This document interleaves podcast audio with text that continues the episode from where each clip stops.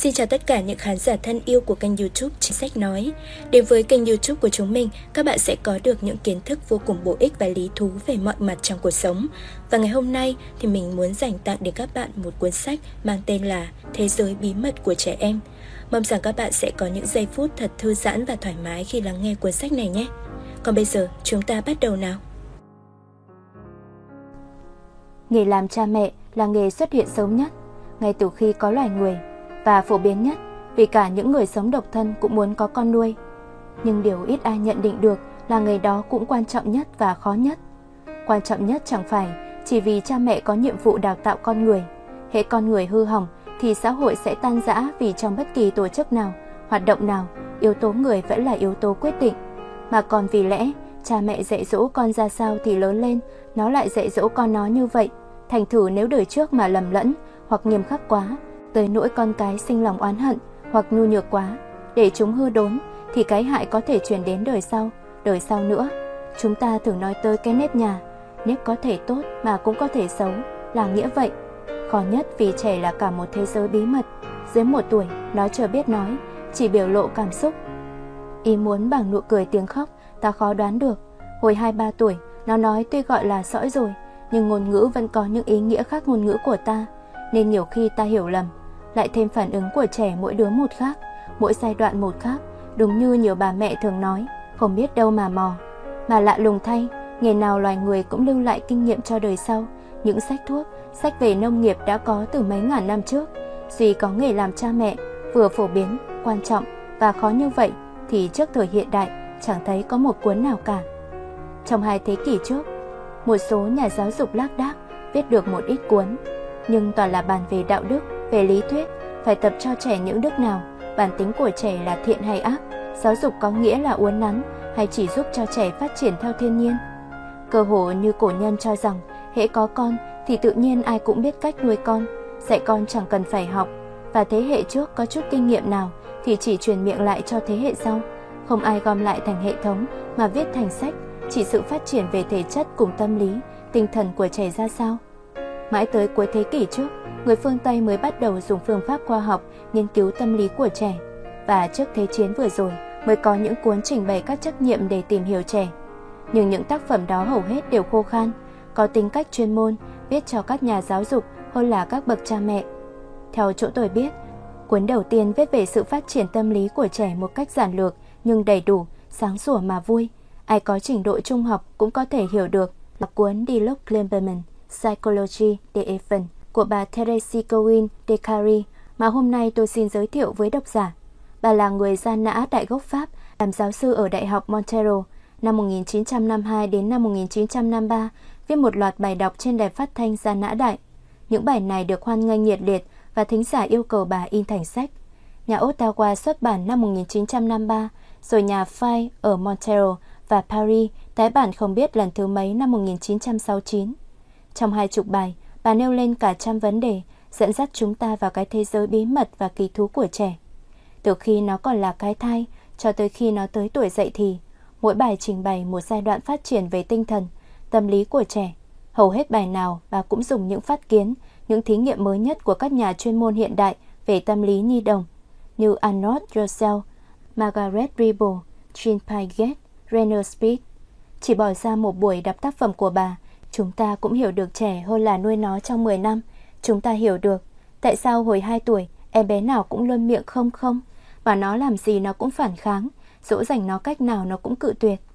Tại sao hồi 4 tuổi, em nào cũng suốt ngày hỏi tại sao. Tại sao cứ sau một giai đoạn trẻ rất ngoan ngoãn dễ bảo, lại tiếp theo một giai đoạn nó rất bướng bỉnh khó dậy. Tại sao có hồi nó rất nhút nhát, lại có hồi rất hay gây lộn. Tại sao trẻ 10, 11 tuổi suốt ngày ở ngoài đường, nghe lời bạn bè hơn là nghe lời cha mẹ, tập tành hút thuốc, chơi thỏ lò mà chưa nhất định là hư hỏng, vân vân. Chúng ta sẽ biết ngôn ngữ, trí tuệ, óc tưởng tượng, ý niệm về đạo đức, tinh thần hợp quần, tinh thần tự do và độc lập xuất hiện vào thời nào và phát triển lần lần ra sao.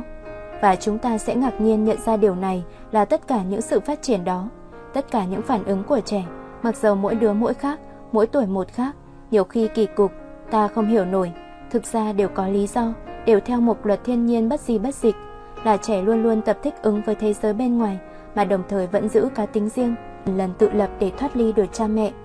Hiểu như vậy thì khi nó bướng bỉnh, khó dạy, ta không bực mình nữa, và phần còn mừng vì thấy nó ngây thơ vụng về, nhưng đã tiến bộ, cá tính đã bắt đầu biểu lộ, và ta sẽ nhận ra bổn phận của ta là giúp cho nó sớm tự lập, mà khi nó tự lập được rồi, tách ra khỏi ta để sống đời của nó lo cho con nó cũng như ta đã lo cho nó, thì lẽ đó chỉ là tự nhiên, như tục ngữ đã nói, nước chảy xuôi chứ không bao giờ chảy ngược. Cái dòng sinh sinh hóa hóa bất tuyệt nhất định phải như vậy. Con ta không phải là của ta, trời Phật hoặc xã hội, dân tộc tạm gửi nó cho ta đấy. Muốn tập cho nó quyến luyến với nguồn thì chỉ có cách một mặt chính ta phải nghĩ tới nguồn, mặt khác chỉ nghĩ tới hạnh phúc của nó thôi. Tuy nhiên, chỉ theo luật thiên nhiên thì còn khiếm khuyết. Ta còn phải tập cho trẻ vừa nhận mà vừa cho, biết hưởng những cái vui thì cũng phải chịu những cái khổ, vì đời sống không phải chỉ gồm toàn những vui thích, mà sống không phải là chỉ để hưởng lạc. Về điểm đó, như các nhà giáo dục danh tiếng khác, chẳng hạn bác sĩ Benjamin Spock và Teresa Gowin-Tegre, có một quan niệm xác đáng, rất mực yêu trẻ, khoan dung mà vẫn nghiêm. Từ sau Thế chiến thứ nhất, cá nhân có xu hướng phóng túng, mọi kỷ luật bị coi là bó buộc. Tôi thấy lời khuyên các bà đáng cho chúng ta suy ngẫm, nên xin dịch tác phẩm của bà, sau khi sửa đổi một chút cho hợp với nước mình, để tặng các bậc cha mẹ, nhất là những vị còn trẻ, hoang mang, thấy nhiệm vụ của mình quá khó và quá nặng. Những vị đó đọc kỹ rồi chiêm nghiệm thì sẽ đỡ bạc đầu, như tác giả nói. Sài Gòn, ngày 15 tháng 3 năm 1972, Nguyễn Hiến Lê. Chương 1. Mẹ và con tuy hai mà một. Hôm nay, chúng tôi mở đầu một loạt câu chuyện về sự phát triển của đứa trẻ bình thường, nghĩa là chúng tôi sẽ xét đứa trẻ khỏe mạnh về thể chất và tinh thần. Đứa trẻ có trong thực tại, chứ không phải tưởng tượng trong lý thuyết. Nhiều bậc cha mẹ khi gấp một cuốn sách về tâm lý lại, nghĩ bụng, phải, nói thì hay lắm, nhưng tác giả đâu có con mà biết được. Chúng tôi muốn tránh lỗi đó mà luôn luôn theo sát thực tại hàng ngày. Họa hoàn lắm chúng tôi mới nói tới đứa trẻ thần kinh suy nhược hoặc bị bệnh, và sở dĩ nói tới chỉ là để thính giả dễ hiểu những đứa trẻ bình thường. Như vậy không có nghĩa rằng chúng tôi chỉ xét những trẻ hoàn toàn dễ nuôi dễ dạy, trường hợp đó không có, vì phải trong thực tại, cho nên chúng tôi không thể bỏ qua được vài nỗi khó khăn trong tuổi thơ. Và lại, chúng tôi phải bắt đầu từ buổi đầu, và khi mới sinh, em bé đã trải qua một quãng đời là 9 tháng, một quãng đời thực phi thường. Nó đã phát triển trong bụng mẹ theo một nhịp điệu lạ lùng nhất trong đời nó. Vậy trước hết, chúng tôi sẽ xét sự liên hệ giữa mẹ và con từ khi người mẹ mới thụ thai. Suốt thời gian mang thai, mẹ và cái thai nhi chỉ là một hợp thể sinh động, nghĩa là tuy hai mà một, như vậy cả về ba phương diện, thể chất, sinh lý, tinh thần. 1. Sự hợp nhất về thể chất là điều hiển nhiên vì con ở trong bụng mẹ, sự hợp nhất cực độ. Đó cũng là sự hợp nhất bị tan rã trước nhất khi mẹ sanh con, mà trong đa số trường hợp, sự sinh đẻ đau đớn kịch liệt. Kể từ lúc đó, mẹ và con có thể rời nhau được, nghĩa là có thể giao con cho người khác nuôi. Nên ghi nhận điều này, vài đứa trẻ lớn rồi mà vẫn ráng duy trì sự hợp nhất về thể chất đó. Cho nên ở dưỡng đường, người ta thấy những đứa bé hơn 2 tuổi mà luôn luôn không chịu rời người mẹ, cứ phải nắm tay hoặc chân hoặc níu áo mẹ, hễ rời ra là chúng lo lắng, sợ hãi không sao nén nổi. 2. Sự hợp nhất về sinh lý còn tồn tại một thời gian dài sau khi sanh. Như vậy là vì loài người rất yếu ớt, trong tất cả các loài có vú, loài người mới ở bụng mẹ ra bất lực hơn cả, không thể sống sót được nếu không được mẹ hoặc một người thay mẹ săn sóc, nuôi nấng cho. Liên hệ sinh lý đó mỗi năm mỗi giảm, và chúng ta ngạc nhiên nhận thấy có những đứa rất nhỏ tự xoay sở lấy mà sống một mình được khi liên hệ bị cắt đứt. Cuộc di cư bi thảm của các em bé Đại Hàn cho chúng ta thấy những em 5-6 tuổi bơ vơ mà tự kiếm cách sống lấy được và tranh đấu để sinh tồn, cũng hăng hái như người lớn. 3. Sau cùng, sự hợp nhất của tinh thần có thể tồn tại suốt đời. Nên nhớ rằng khi chúng tôi nói tới sự hợp nhất về tinh thần trong lúc mang thai là theo một nghĩa rất chính xác. Vì tuy chúng ta không biết chút gì về những hoạt động tinh thần của cái thai, nhưng chúng ta biết rõ tâm trạng người đàn bà có mang, tâm trạng đó là tự động hóa với đứa con trong bụng. Cái thai đương lớn tần lần trong bụng đó chưa thực là một sinh vật hiển hiện, một phần lớn còn do tưởng tượng. Người mẹ tưởng tượng nó có đủ những đức mà mình muốn có, nó sẽ tránh được những đau khổ mà mình đã phải chịu, nó sẽ thành công ở khu vực mình đã thất bại, nó sẽ thực hiện được những điều mình chỉ mới dự tính.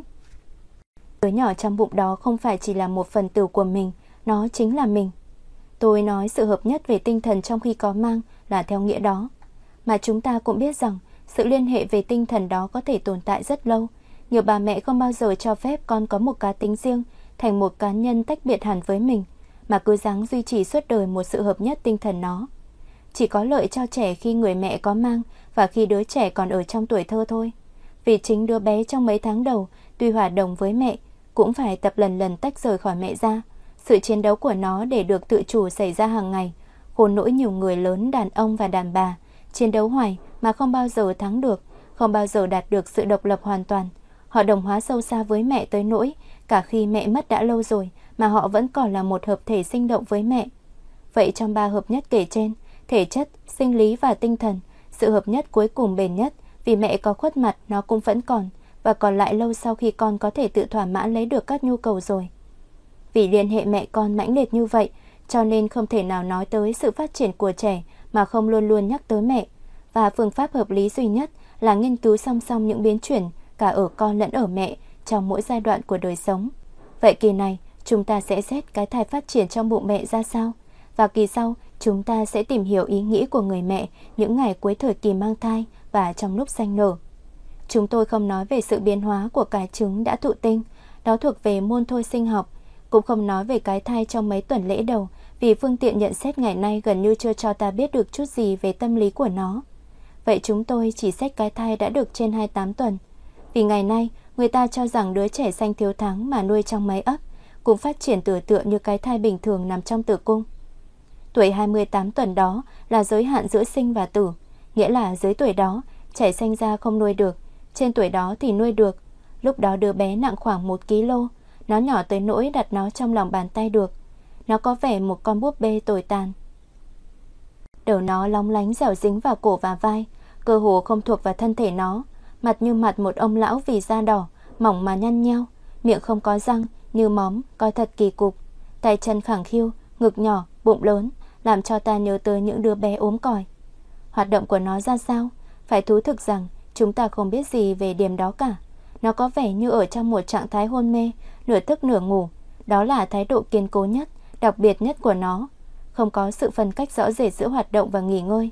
Suốt một thời gian dài, mắt nó hoặc nhắm hoặc mở, có khi một con nhắm một con mở, và nó có thể ngủ trong khi mắt mở cũng như trong khi mắt nhắm.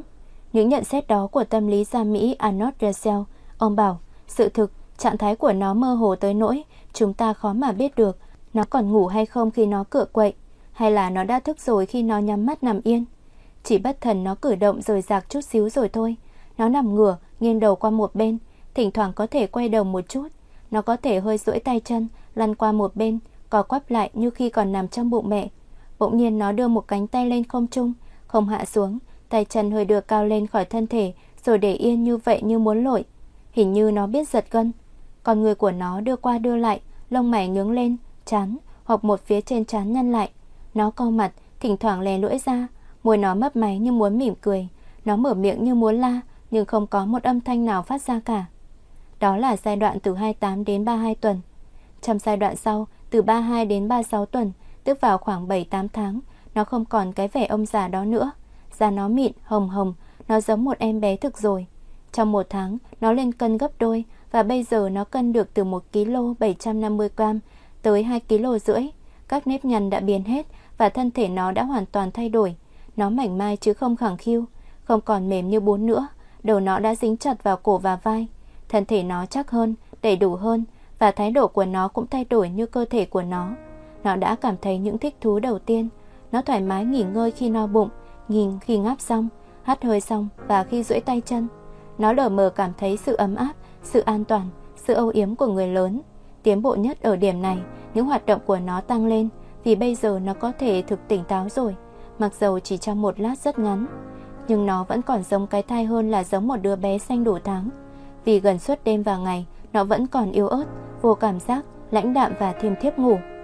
Bây giờ tới giai đoạn bình thường của sự sanh đẻ, nghĩa là tới tuần lễ thứ 40, tức tháng thứ 9, nó cân nặng được khoảng 3 kg. Nó không còn cái vẻ trái cây còn xanh nữa, không gầy, mảnh khảnh nữa, mà hơi mập tròn chỉnh.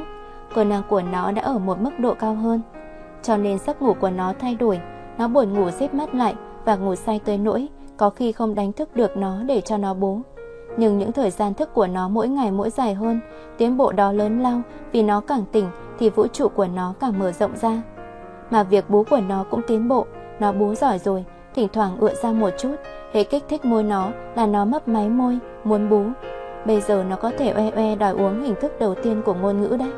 Lại thêm hình như nó đã có nhu cầu nghe các thanh âm, nhìn ánh sáng và bóng tối, cảm thấy sự đụng chạm với người và vật. Tóm lại, nó đã là một sinh vật cơ cấu cực kỳ phức tạp, một con người có những đặc tính cá nhân rõ rệt bất di bất dịch. Nó biết khó chịu, biết vui thích và cơ hồ biết đọc mạch nữa. Và điều này mới lạ lùng, đứa bé xanh thiếu tháng đó đạt được trình độ phát triển đó đúng vào lúc mà bình thường ra nó phải lọt lòng mẹ, tức lúc người ta thường bảo rằng nó oe oe chào đời. Chương 2. Tâm lý người mẹ khi sanh đẻ. Sanh đẻ đối với phụ nữ là kinh nghiệm lớn lao nhất trong đời, về tinh thần cũng như về sinh lý. Ngày nay người ta không còn tin rằng sự sinh đẻ chỉ diễn tiến theo những điều kiện sinh lý nhất định nào đó và hoàn toàn không chịu ảnh hưởng của tâm lý. Vài nhà chuyên về sản khoa trước còn nghĩ như vậy, bây giờ cũng phải thú nhận rằng không sao hiểu nổi tại sao lại có sự đẻ non, tại sao sản phụ đương dặn lại thình lình ngưng lại, tại sao lại có trường hợp trụy thai không ngờ. Ai cũng nhận rằng sự sanh đẻ đã làm tăng sự kích thích thần kinh, làm cho hoàn cảnh của sản phụ thay đổi, thì nhất định các xung đột, các nỗi khó khăn đã có sẵn của sản phụ cũng mãnh liệt thêm lên và ảnh hưởng tới tâm lý của họ. Mặc dầu sản khoa hiện đại có nhiều phương tiện để giảm bớt sự mệt sức trong khi sanh đẻ, sản phụ vẫn phải vận dụng cả thể chất lẫn tâm lý. Ta thử xét, người đàn bà có mang gần tới ngày sanh có những phản ứng ra sao, đặc biệt là người đàn bà mới sanh lần đầu, vì những phản ứng tinh thần lần đó mạnh hơn các lần sau. Chúng ta sẽ căn cứ vào các công trình nghiên cứu nổi tiếng khắp thế giới của nhà thần kinh bệnh học Helen Deutsch. Trong mấy tuần trước khi sanh, cái thai lần lần hạ xuống và tử cung hễ hơi có kích thích ở ngoài là co lại, có khi tự nhiên co lại, chẳng cần phải kích thích. Cái thai trụt xuống làm cho người mẹ có cảm giác đè nặng ở bụng, thần kinh căng thẳng, thở khó, lúc nào cũng thấy mệt mỏi khó chịu. Ngay những người mạnh khỏe nhất cũng vậy, thế là mất sự hòa hợp giữa người mẹ và cái thai, và người mẹ có một cảm giác bực bội, nóng nảy đặc biệt lắm. Sau đó có những xu hướng tâm lý mới, mẹ muốn phá sự hợp nhất về thể chất với con, sự hợp nhất mà trước kia thấy vui hơn là khó chịu. Vì tới giai đoạn này, sự đè nặng của cái thai làm cho mẹ có cảm giác nó đã thành một vật lạ, cần phải trục xuất ra ngoài càng sớm càng tốt. Chỉ có như vậy rồi mới có thể lại yêu nó được. Chúng ta hỏi các bà có thai được 8 tháng, bà thấy làm sao? Thì luôn luôn bà nào cũng đáp, tôi đợi đây, hoặc tôi mong sanh cho rồi đi. Đôi khi sự nóng nảy đó có thêm tâm trạng tò mò nữa, muốn biết đứa nhỏ sẽ lọt ra cách nào, trai hay gái đây, bác sĩ tin chắc rằng không phải là một quái thai chứ. Lại ngại về sức khỏe của đứa nhỏ nữa, cái thai mà động nhiều thì chắc là có cái gì không êm, nó động ít quá thì có thể là nó sắp chết chăng. Đồng thời, người đàn bà sắp sanh có tính tình của con nít, như trở lại thời còn nhỏ. Hiện tượng đó ta thường thấy trong đời người, trước khi nhảy một bước vĩ đại, con người lùi lại như để lấy đà, về phương diện tâm lý cũng như phương diện thể chất. Người đàn bà mang thai cảm thấy và biết rằng một biến cố lớn sắp xảy ra và thèm khát được khuyến khích, tán thành, âu yếm như một em bé thấy không được an ổn và luôn luôn đòi cha mẹ cho kẹo, hồn hít. Sau cùng giai đoạn đó còn đặc điểm này nữa, càng gần đến ngày sanh, người mẹ càng sợ, lo lắng cả ngàn chuyện, sợ chết trong khi sanh, sợ đứa con có tật, sợ nhan sắc tàn đi, sức mạnh suy đi, chồng bớt yêu, vân vân. Nỗi sợ đó người đàn bà nào cũng có, dù là người thể chất và tinh thần lành mạnh nhất, nguyên do ở đâu thì khó mà biết được. Dĩ nhiên hoàn cảnh đóng một vai trò quan trọng, gia đình, bạn bè đôi khi có vẻ vào hùa với nhau để làm cho thiếu phụ hoảng, và chung quanh thiếu phụ người ta nghe thấy những câu thú vị như vậy. Em biết không, đau đớn ghê gớm đấy, nhưng rồi sau sẽ quên hết, hoặc chỉ lần đó muốn chết phát cho rồi, hoặc này thím, y như bị một chiếc cán trên bụng vậy, vân vân. Nhưng hoàn cảnh không đủ giảng được hết, mà còn những nguyên nhân về phần vô thức, tiềm thức nữa, rắc rối lắm, không thể trình bày lại ở đây được. Lại phải ghi nhận thêm điều này, nỗi lo lắng đó có một phần khách quan, một phần hữu lý. Vì mặc dầu sanh đẻ là một hiện tượng sinh lý bình thường, nhưng nhiều biểu hiện sau khi sanh lại có tính cách bệnh lý. Cả trong những trường hợp sanh dễ dàng nhất, người đàn bà cũng đau đớn và xuất huyết. Và mặc dầu khoa học đã tiến bộ, giảm các tai nạn tới mức tối thiểu, sản phụ vẫn có thể nguy tới tính mạng được. Sau cùng còn nguyên nhân cuối cùng nữa, sản phụ lo sợ vì thiếu hiểu biết. Cái gì bí mật cũng luôn luôn làm cho ta sợ, mà còn gì bí mật hơn là sự ra đời của một hài nhi. Mặc dầu tất cả các phái kiến khoa học trong mấy thế kỷ nay, trong sự sanh đẻ vẫn có cái gì không thể lường trước được. Lại thêm đa số phụ nữ không biết chút gì về những việc sẽ xảy ra trong phòng đẻ. và luôn luôn như vậy. Hễ không biết thì luôn luôn người ta tưởng tượng những cái tai hại nhất. Vì vậy vốn đã sợ sẵn rồi, bây giờ lại càng sợ thêm. Thiếu phụ cảm thấy nguy hiểm, trơ trọi, không ổn và toàn thân co rút lại vì lo lắng. Nguyên nhân cuối cùng đó có thể trừ bỏ được, và lạ lùng thay, hết lo sợ rồi thì tự nhiên cũng bớt đau đớn hoặc nhiều trong lúc sinh đẻ. Do đó mới có một phương pháp đặc biệt để sanh, tức phương pháp của bác sĩ Grantly Dick-Read. Phương pháp này chỉ xét về phương diện tâm lý thôi, có vẻ là phương pháp hoàn hảo nhất người ta tìm được trong nửa thế kỷ này. Chúng ta thử xét qua xem vì đâu người ta tìm được phương pháp đó, và phương pháp đó ra sao. Năm 1914, một y sĩ Anh còn trẻ, chuyên về đỡ đẻ, cực nhọc đạp xe đạp dưới cơn mưa tầm tã, trên con đường lại qua Whitechapel. Tới nơi vào khoảng 3 giờ sáng, ông thấy trong một phòng rộng 3 thước một chiều, một người đàn bà đương truyền bụng, bận một cái váy đen cũ kỹ, trên mình đắp những bao bằng vải bố thay mền. Một bà lão lặng lẽ đi lại lại từ cái giường tới cái bàn, chỉ đốt mỗi một cây đèn cầy. Cảnh tượng thật thê thảm, dù ở đầu thế kỷ 20 cũng khó mà tưởng tượng được cảnh nghèo nàn như vậy. Vậy mà không khí trong phòng lại rất bình tĩnh, đứa nhỏ ra đời trong bầu không khí đó. Viên y sĩ trẻ tuổi ngạc nhiên khi thấy sản phụ không chịu dùng thuốc tê khi ông cho rằng cơn đau dữ dội nhất. Ông hỏi thím ta, tại sao thím không chịu đánh thuốc tê? Thím ta không trả lời ngay, ngó ra cửa sổ nhìn ánh hừng đông. Vài phút sau mới e lệ quay lại nhìn y sĩ, hỏi lại câu này. Tôi không thấy đau, sanh đẻ thì nhất định phải đau hay sao bác sĩ? Câu hỏi đó làm cho ông ta suy nghĩ, tìm tòi và nhiều năm sau tìm được lời đáp. Năm 1944, ở Mỹ xuất bản một cuốn sách do bác sĩ Grantly Dick-Read viết, nhan đề là Sanh đẻ không sợ hãi. Cuốn đó là một bản in lại của cuốn Phát giác về sự sanh đẻ, xuất bản ở Anh và được nhiều người đọc từ năm 1933. Bác sĩ Read trong cuốn đó giảng rằng sự sợ hãi tác động từ các hệ thống thần kinh giao cảm và phản giao cảm, làm cho sản phụ co rút lại lúc sanh. Ông tin chắc rằng gần hoàn toàn do nỗi sợ đó mà sản phụ mới thấy đau đớn. Chắc chắn rằng những hiện tượng sinh lý co lại, giãn ra, đẩy cái thai ra tùy thuộc trực tiếp sự tác động thần kinh, mà sự tác động này phát ở 3 nơi. 1. Hệ thống thần kinh phản giao cảm cản trở sự đẩy của cái thai ra. 2. Hệ thống thần kinh phản giao cảm ngược lại kích thích các bắp thịt để đẩy cái thai ra. 3. Một cái hạch ở ngay trong các bắp thịt của tử cung có công dụng là giúp các bắp thịt đó co lại để đẩy cái thai ra. Chúng ta đều biết rằng các cảm xúc mạnh có thể ảnh hưởng lớn tới thần kinh hệ, nhưng chính nhờ nhận định được sự tác động của các cơ quan kể trên khi sanh đẻ mà bác sĩ Reed tìm được một phương pháp tự nhiên để sanh đẻ. Ông bảo làm cho sản phụ hết lo, chỉ họ cách làm cho các bắp thịt giãn ra nghỉ ngơi, tỏ thiện cảm với họ, giúp họ trong cái nhiệm vụ cao đẹp của họ đó thì họ sẽ sanh dễ dàng, không phải rên rỉ, khỏi phải dùng thuốc mê, thuốc tê, mà họ còn cảm ơn ta để cho họ sanh cho lúc tinh thần hoàn toàn minh mẫn nữa. Dĩ nhiên, mới đầu nhiều y sĩ và phụ nữ nghi ngờ thuyết đó, nhưng rồi lần lần, những ý đó lan tràn ra trong các tạp chí y khoa, trong nhiều tạp chí khác số in rất cao, và trong các phòng diễn thuyết. Một số tác giả khác, y sĩ hoặc nhà chuyên môn về lý học trị liệu Pháp, viết về đầu đề đó, định rõ phương pháp, nghiên cứu thêm về phương diện nữa, bác bỏ các lời dị nghị, vân vân. Rồi nhiều bà mẹ sanh con không phải đánh thuốc mê, thuốc tê, không lo lắng chút nào cả. Truyền bá quảng cáo phương pháp còn hơn nhiều bộ sách nữa.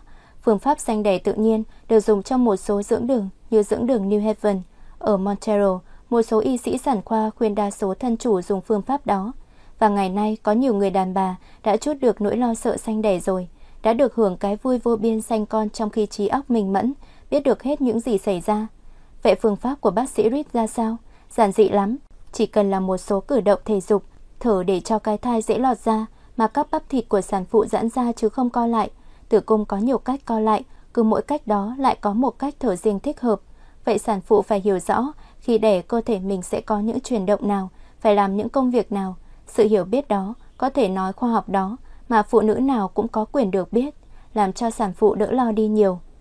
Những cử động thể dục giúp cho sản phụ kiểm soát được sự đau đớn, và thái độ hiểu biết, giảng giải, an ủi của y sĩ sẽ giúp cho sản phụ được dự một cách tích cực vào cái việc lớn lao đó trong đời là sanh con. Dĩ nhiên, tôi nói đó là nói về trường hợp sanh đẻ bình thường. Chúng ta nên để ý rằng phần cốt yếu trong phương pháp không phải là các cử động thể dục đâu, mà các yếu tố tâm lý mới đóng vai trò quan trọng nhất. Thái độ của chồng, của mẹ, của y sĩ, hoàn cảnh trong dưỡng đường có thể có ảnh hưởng rất lớn tới sự thành công hay thất bại của phương pháp. Khó mà đo được mức ảnh hưởng ra sao. Nhưng có điều chắc chắn này, một người đàn bà đã dùng phương pháp đó mà thành công, không phải đánh thuốc mơ hay thuốc tê, không đau đớn lắm thì không bao giờ muốn dùng một phương pháp nào khác nữa. Sự sanh đẻ đòi hỏi ở bà mẹ đức tự chủ, nén được nỗi lo lắng và đòi hỏi ở đứa con sự tận dụng toàn lực, vì trong khi sanh, đứa bé bị đẩy, kéo, ép lại, đôi khi hàng giờ, nhất là cái sọ của nó lòi ra đầu tiên, cho nên chịu ảnh hưởng của sự thay đổi hoàn cảnh một cách đột ngột, có thể hại cho sinh mạng của nó. Lúc đó mọi cơ quan của nó phải vận động để thích nghi với hoàn cảnh mới. Bảng liệt kê thiếu thốn dưới đây cho thính giả nhận được phần nào sự kích động của nó phải chịu khi lọt lòng mẹ ra. 1. Phổi nở ra. 2. Bắp thịt co rúm lại. 3. Nhịp thở phải giữ đều đều. 4. Huyết áp tăng lên. 5. Tim đập chậm lại. 6. Các tế bào của máu tổ chức lại hết. 7. Các kháng tố trong huyết tương xuất ra, tác động mạnh. 8. Bao tử, mật, ruột phát ra các chất nội tiết. 9. Các vi trùng ùa vô bộ phận tiêu hóa. 10. Chất nội tiết trong thận tăng lên liền. 11. Nhiệt độ cơ thể điều hòa lại. 12. Cách dinh dưỡng, ngủ, hoạt động đổi mới hết, khác hẳn khi còn ở trong bụng mẹ.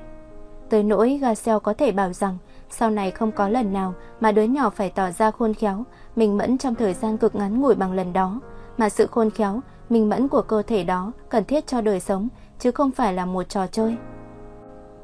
Chương 3. Đứa trẻ mới sanh. Theo đa số tác giả, danh từ trẻ mới sanh cho những em bé sanh đủ tháng, từ lúc lọt lòng mẹ cho tới khi đầy tháng. Trước hết ta hãy xét về các trẻ đó về phương diện sinh lý, phương diện đó lấn át tất cả các phương diện khác, vì khi mới sanh, trẻ biểu lộ rất ít tâm linh cá tính của chúng. Tim của trẻ mới sanh đậy mau hay chậm tùy theo hoàn cảnh. Nó đập trung bình 123 lần mỗi phút khi trẻ ngủ và 94 lần trong khi trẻ khóc. Sở dĩ cách biệt nhau lớn như vậy vì nhịp đập của tim hồi đó rất dễ bị ảnh hưởng. Người ta nhận thấy, ngay cả khi cái thai còn nằm trong tử cung, chỉ hơi kích thích một chút mà nhịp đập của tim cũng thay đổi. Chẳng hạn nếu mẹ hút thuốc thì không đầy 15 phút sau, tim của cái thai đập tăng thêm 5 lần mỗi phút. Nhịp thở cũng vậy, rất thay đổi. Mới sanh, trẻ mỗi phút thở khoảng 35 lần, nhưng khi ngủ số đó có thể hạ xuống còn 32, mà khi khóc nó có thể tăng lên tới 133. Mà nhiều phản ứng của trẻ cơ hồ liên quan với nhịp thở, như tiếng oa oa của trẻ khi chào đời. Niesky cho đó là tiếng kêu tuyệt vọng của loài người khi bắt buộc phải sống cái kiếp người. Chesterberville cho rằng tiếng oa oa đó từ một thế giới khác vọng lại, và người mẹ đưa tay nhận đứa nhỏ, ngạc nhiên thấy cái da thịt tách khỏi mình đó bây giờ đã có một tiếng nói, ngạc nhiên như một cây đào nghe thấy trái đào la lớn. Thật là nên thơ. Nhưng giảng theo khoa học thì tiếng oa oa đó chỉ là một phản ứng của trẻ để hít dưỡng khí vô. Nó thỏa mãn nhu cầu căn bản và đầu tiên của con người là thèm không khí. Chúng ta đừng quên rằng có 60% những trẻ sơ sinh mà chết trong mấy giờ đầu, nguyên do tại ngạt thở, thiếu không khí. Trẻ mới sanh lại có thể có khả năng thiên phú mà người lớn hoàn toàn không có. Nó có thể gần như đồng thời vừa bú, vừa nuốt, vừa thở. Còn người lớn chúng ta, cứ thử nghiệm mà xem, không thể nào vừa nuốt vừa thở mà không ngạt. Về sự ăn uống, người ta nhận thấy rằng trong đa số trường hợp, khi trẻ mới sanh, bộ tiêu hóa không chứa một thức ăn nào cả. Đôi khi có một chút nước trong cái thai bào mà nó lỡ nuốt khi nằm trong tử cung. Ở trong tử cung, nó được nuôi dưỡng bằng cuống rốn. Khi lọt lòng mẹ ra, cách dinh dưỡng thay đổi, bộ tiêu hóa của nó phải tự hoạt động. Thành thử nó sút cân, làm cho nhiều bà mẹ lo ngại. Nhưng tới ngày thứ 7 hay thứ 10, nó lại lên cân được như cũ. Sở dĩ sút cân trong tuần lễ đầu có lẽ do sự tiêu hóa chưa được hoàn hảo. Trong 15 ngày đầu, trẻ cứ khoảng 3 giờ lại thấy đói. Từ 2 tới 8 tuần, cứ khoảng 4 giờ mới thấy đói. Nhưng cả về phương diện đó, mỗi trẻ một khác, khó mà định được những tiêu chuẩn đích xác. Chúng ta chỉ nên biết rằng, hễ trẻ đói thì phải cho nó bú. Chúng ta sẽ có dịp trở lại vấn đề đó. Người ta đã luồn những bong bóng nhỏ vào bao tử của trẻ mới sanh, nhận thấy rằng khi chúng đói, bao tử của chúng bóp, thắt lại mạnh hơn bao tử người lớn. Nói cách khác, khi chúng đói thì đói hơn chúng ta nhiều. Còn về cơ năng bài tiết, người ta thường thấy trẻ mới lọt lòng mẹ ra là tiểu tiện. Khi cho nó bú rồi thì trong 24 giờ nó có thể tiểu tiện tới 18 lần và đại tiện khoảng 4 lần. Xét về các hạch, chúng ta biết rằng khi mới sanh, hầu hết các hạch của trẻ đã bắt đầu hoạt động. Vài hạch cơ hồ hoạt động một cách rất vô ích.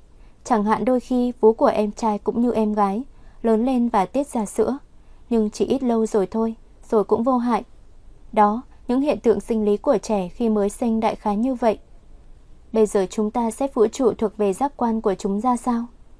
Trẻ mới sanh có nhìn thấy gì không? Nó biết phản ứng khi ánh sáng đủ mạnh.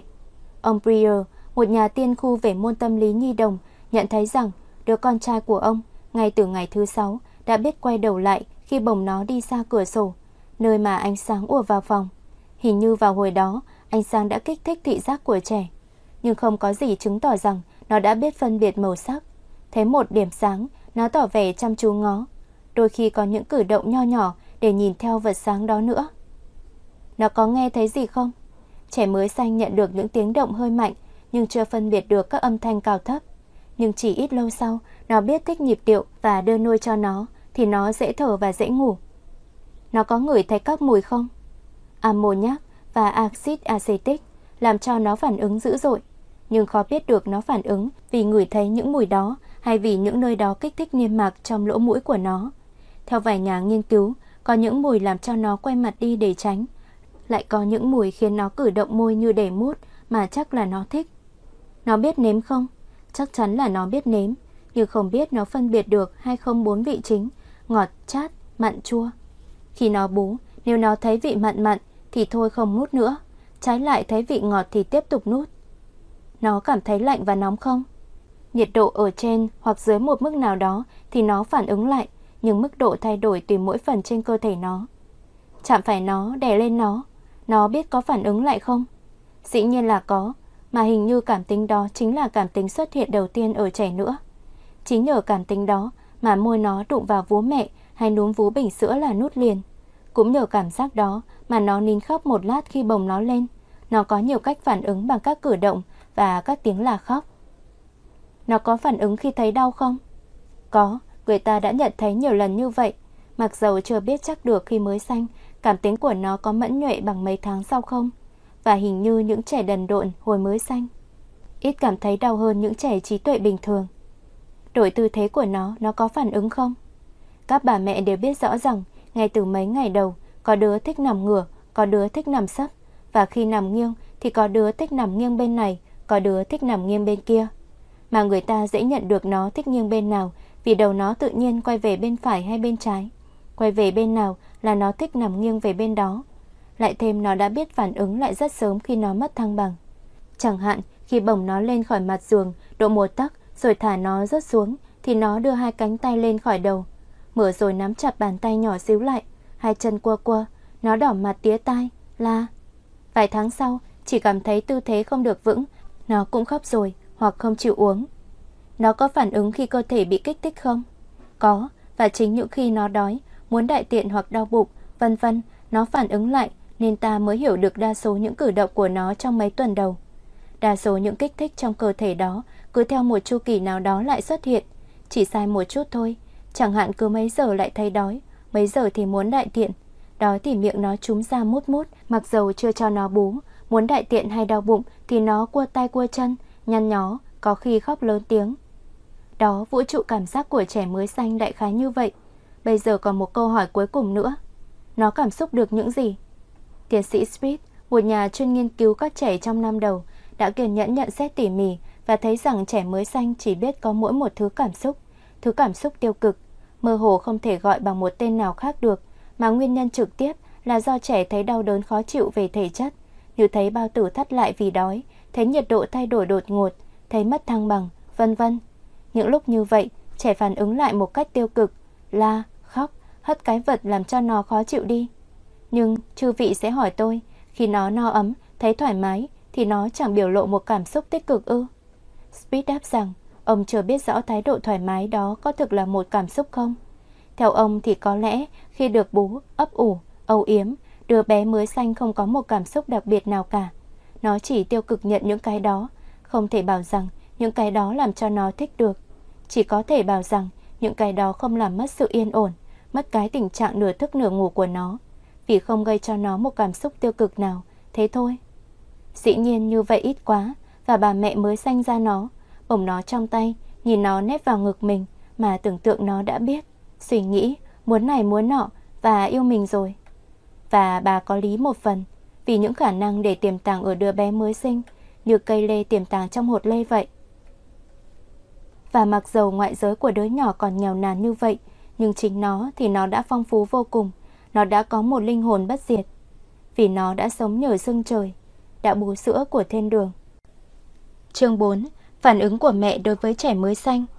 Sự sanh đẻ làm thay đổi hẳn hoàn cảnh của người mẹ, và mỗi người phản ứng theo một cách riêng. Nhưng cũng có vài cách phản ứng chung cho đa số trường hợp.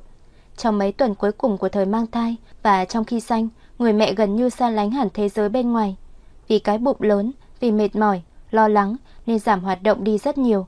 Chỉ nghĩ ngợi về tình thế của mình, về đứa nhỏ nằm trong bụng đã 8 tháng. Thành thử sanh xong, thiếu phụ phải xây dựng lại thế giới bên ngoài đã tạm thời cách biệt đó. Xây dựng lại như vậy ở chung quanh đứa con và lo đứa con. Có thể phân biệt 3 giai đoạn lớn. Giai đoạn thứ nhất là ngay sau khi sanh. Nếu bà mẹ hoàn toàn tỉnh táo, khi người ta chỉa đứa bé mới sanh cho coi, thì lòng bà tràn ngập một niềm âu yếm, sung sướng cực kỳ. Và tức thì giữa hai mẹ con có một mối liên hệ liền.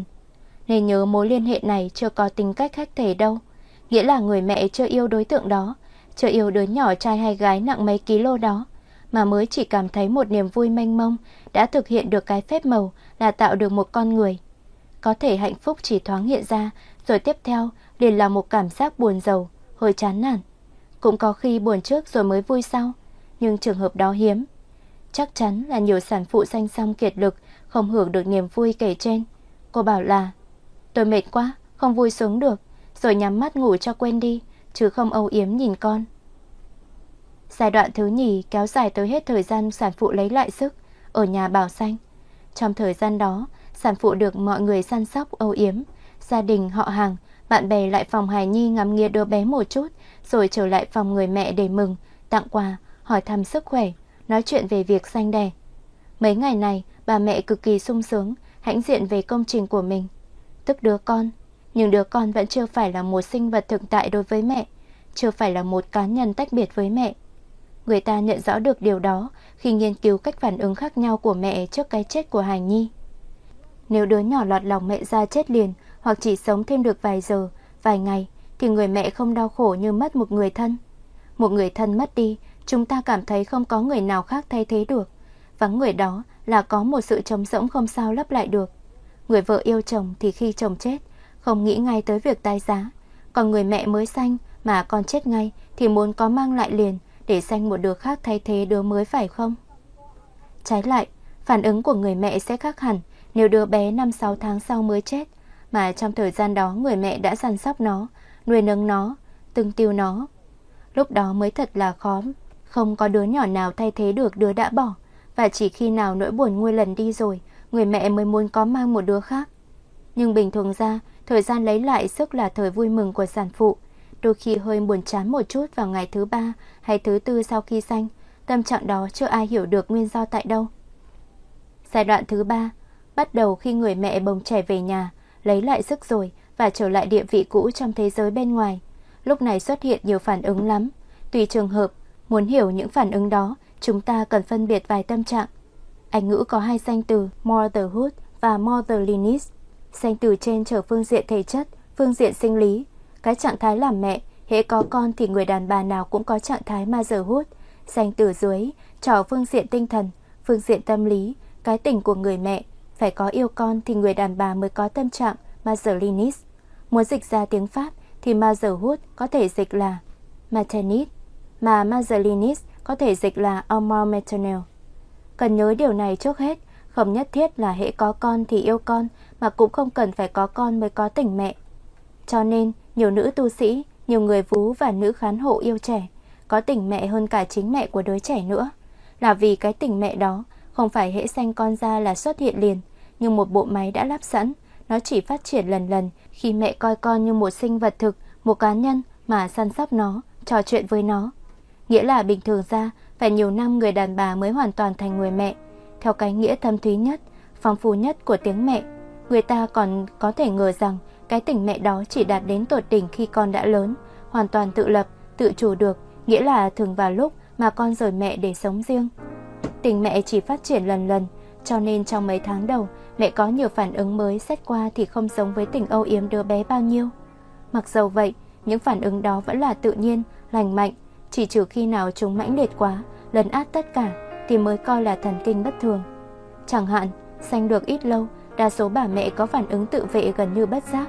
Vì cả những bà mẹ hiền nhất cũng sợ bị bó buộc vì bổn phận làm mẹ mà không thỏa mãn được những thị dục khác.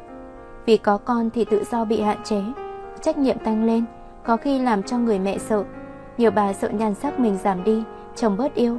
Họ cảm thấy một cách rõ rệt hay lờ mờ rằng có thể có sự xung đột giữa đời sống làm vợ và tình mẹ, giữa những hoài bão trí tuệ như học hỏi, nghiên cứu với bổn phận làm mẹ.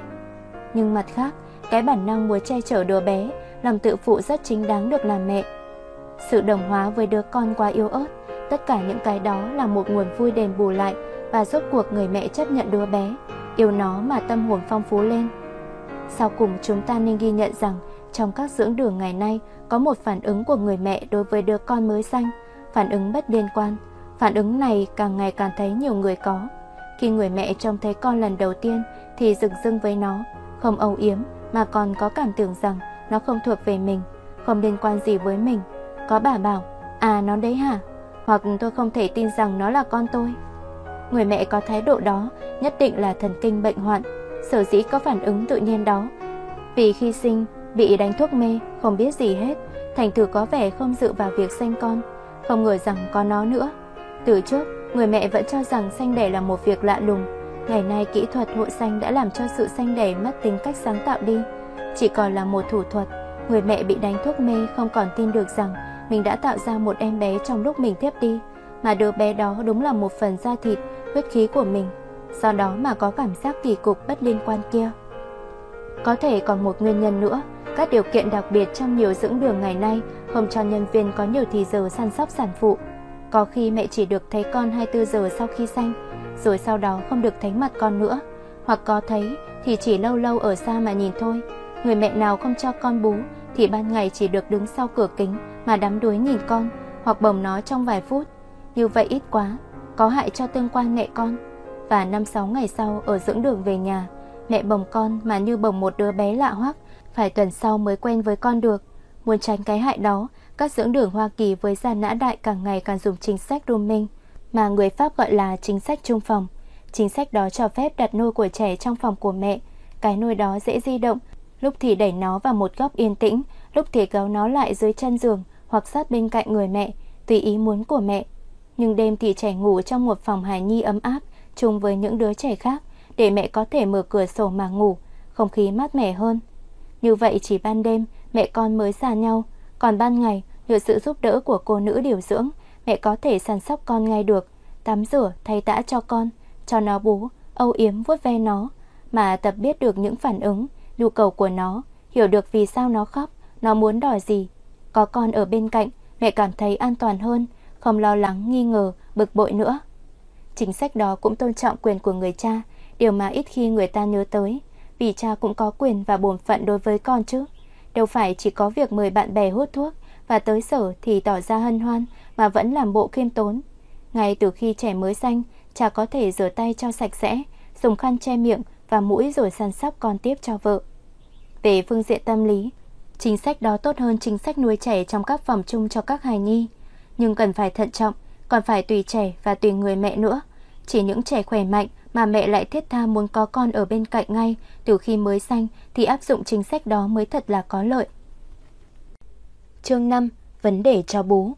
Một trong những vấn đề phải nghĩ tới đầu tiên sau khi trẻ sanh là vấn đề cho bú. Ngày nay chúng ta biết rằng vấn đề gay go đó thuộc về phương diện tâm lý trước hết, dù là xét về lợi hại của mẹ hay lợi hại của con, do đó mà vấn đề hóa ra quan trọng và phức tạp. Về phương diện hoàn toàn y học thì chẳng phải thắc mắc gì cả. Sữa mẹ tốt hơn cả, có lẽ nhờ vài kháng chất mà sữa bò không có. Thành thử trong trường hợp trẻ bị vài bệnh như bệnh xương ruột, trẻ bú sữa mẹ dễ chống lại với vì trùng hơn. Sữa mẹ hình như cũng dễ tiêu hơn nữa, cho nên những trẻ đẻ non nuôi bằng sữa người vẫn hơn. Đó, cái lợi của sữa mẹ chỉ có bấy nhiêu. Mà tôi cần nói rõ rằng mới chỉ toàn là giả thuyết, chưa có gì chứng thực được, mà một số bà mẹ sữa rất xấu, không thể cho trẻ bú được.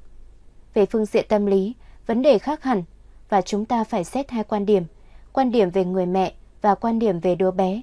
Chúng ta hãy xét quan điểm về người mẹ đã. Người mẹ mà thực khỏe mạnh và tinh thần, cảm xúc già dặn thì có thể nói rằng tình yêu con cùng tuôn ra với dòng sữa, không gặp một cản trở nào cả, mà đứa con bú sữa mình cũng là bố tình yêu của mình nữa. Trong giai đoạn đó, mẹ chỉ nghĩ tới một việc là cho con bú, rất ít chú ý tới những cái khác. Có thể khó nhọc lắm mới làm một việc tinh thần được. Mẹ hoàn toàn thuộc về đứa con nhỏ xíu, yếu ớt đó, mà đứa con cũng sẽ không bao giờ còn tùy thuộc hoàn toàn vào mẹ như lúc này. Mẹ làm cái nhiệm vụ tự nhiên đó một cách cực kỳ thích thú, làm cho con mà cũng là làm cho chính mình nữa, không nghĩ đó là một sự bó buộc. Cái vui hợp nhất với con đó hoàn toàn độc nhất vô nhị, không có cái vui nào khác so với nó được, có lẽ chỉ trừ cái vui ái ân. Con được mẹ sanh ra rồi lại sống nhờ nguồn sữa của mẹ, thử tưởng tượng còn sự hợp nhất nào mật thiết hơn như vậy không? Và có lẽ nhờ khía cạnh đặc biệt đó, hơn cả những khía cạnh khác, mà việc cho con bú mới thành một nhiệm vụ âu yếm, dịu dàng như vậy. Hy sinh cho con, người mẹ tự giải thoát mình, hết cô độc mà thành ra như truyền thông được, chuyển sinh khí, tình yêu của mình cho con được. Bà Marie Noel đã nhận định được tài tình cái hạnh phúc đặc biệt của hành động cho con bú đó. Tôi xin trích dưới đây vài đoạn trong bài thơ Vịnh Sữa của bà. Uống đi, con uống sữa ở ngực mẹ chảy ra này. Mẹ là cái nguồn cứu con, uống ở cái suối ấm đó đi. Uống đi, uống cái sữa ngọt đó, nó chảy đầy cuống họng con, thành tiếng gù gù như tiếng bổ câu gái đó đi. Uống đi con, dòng suối của mẹ chảy vào tới xương tủy con. Và con ơi, khi dòng sữa sung sướng lưu thông trong cơ thể con, thì mẹ nghe thấy, một phần của mẹ biến vào trong các mạch máu của con, một phần của mẹ hóa thành con, từng giọt một. Tuy nhiên, nhiều yếu tố có thể ngăn cản hạnh phúc đó. Trong mình chỉ hơi khó ở, hoặc sưng ở vú, là đủ làm cho sự cho con bú hóa ra khó chịu vô cùng, có khi đau đớn ghê gớm nữa. Lại thêm người mẹ nào không được yên ổn về vật chất, về tình cảm, thì có thể bị nhiều nỗi xung đột mà khó cho con bú được. Từ hồi nào tới giờ, người ta đã nhận thấy rằng có những yếu tố tâm lý làm cho sữa cạn đi được. Nữ sĩ Brabok, trong một tiểu thuyết viết về Trung Hoa, đã tả rất khéo những bất hạnh của một người vú nuôi còn trẻ. Và đọc truyện, ta thấy rõ sự tương quan giữa tâm lý và thể chất. Một gia đình quyền quý nọ lựa được một thiếu phụ làm vú nuôi cho cậu con trai. Vì trong giới thượng lưu Trung Hoa, mẹ không cho con bú. Mới đầu người vú nuôi có đủ sữa cho đứa nhỏ bú, nhưng chỉ vài ngày sau, sữa cạn lần. Đứa nhỏ đói, khóc hoài. Bà nội đứa nhỏ, bà Wu, thấy vậy, gặng hỏi người vú mà cả nhà đều trách móc, giày mắng. Người vú thú thực rằng vì nghèo phải bỏ đứa con gái mới sanh ở nhà để đi ở vú. Và mới rồi, có người cho hay rằng đứa con gái xa mẹ, mỗi ngày mỗi tiểu tụy đi. Bà Wu hứa sẽ cho đứa con gái đó lại sống với mẹ nó. Và người vú yên tâm, bồng đứa con chủ nhà lên, cho nó bú.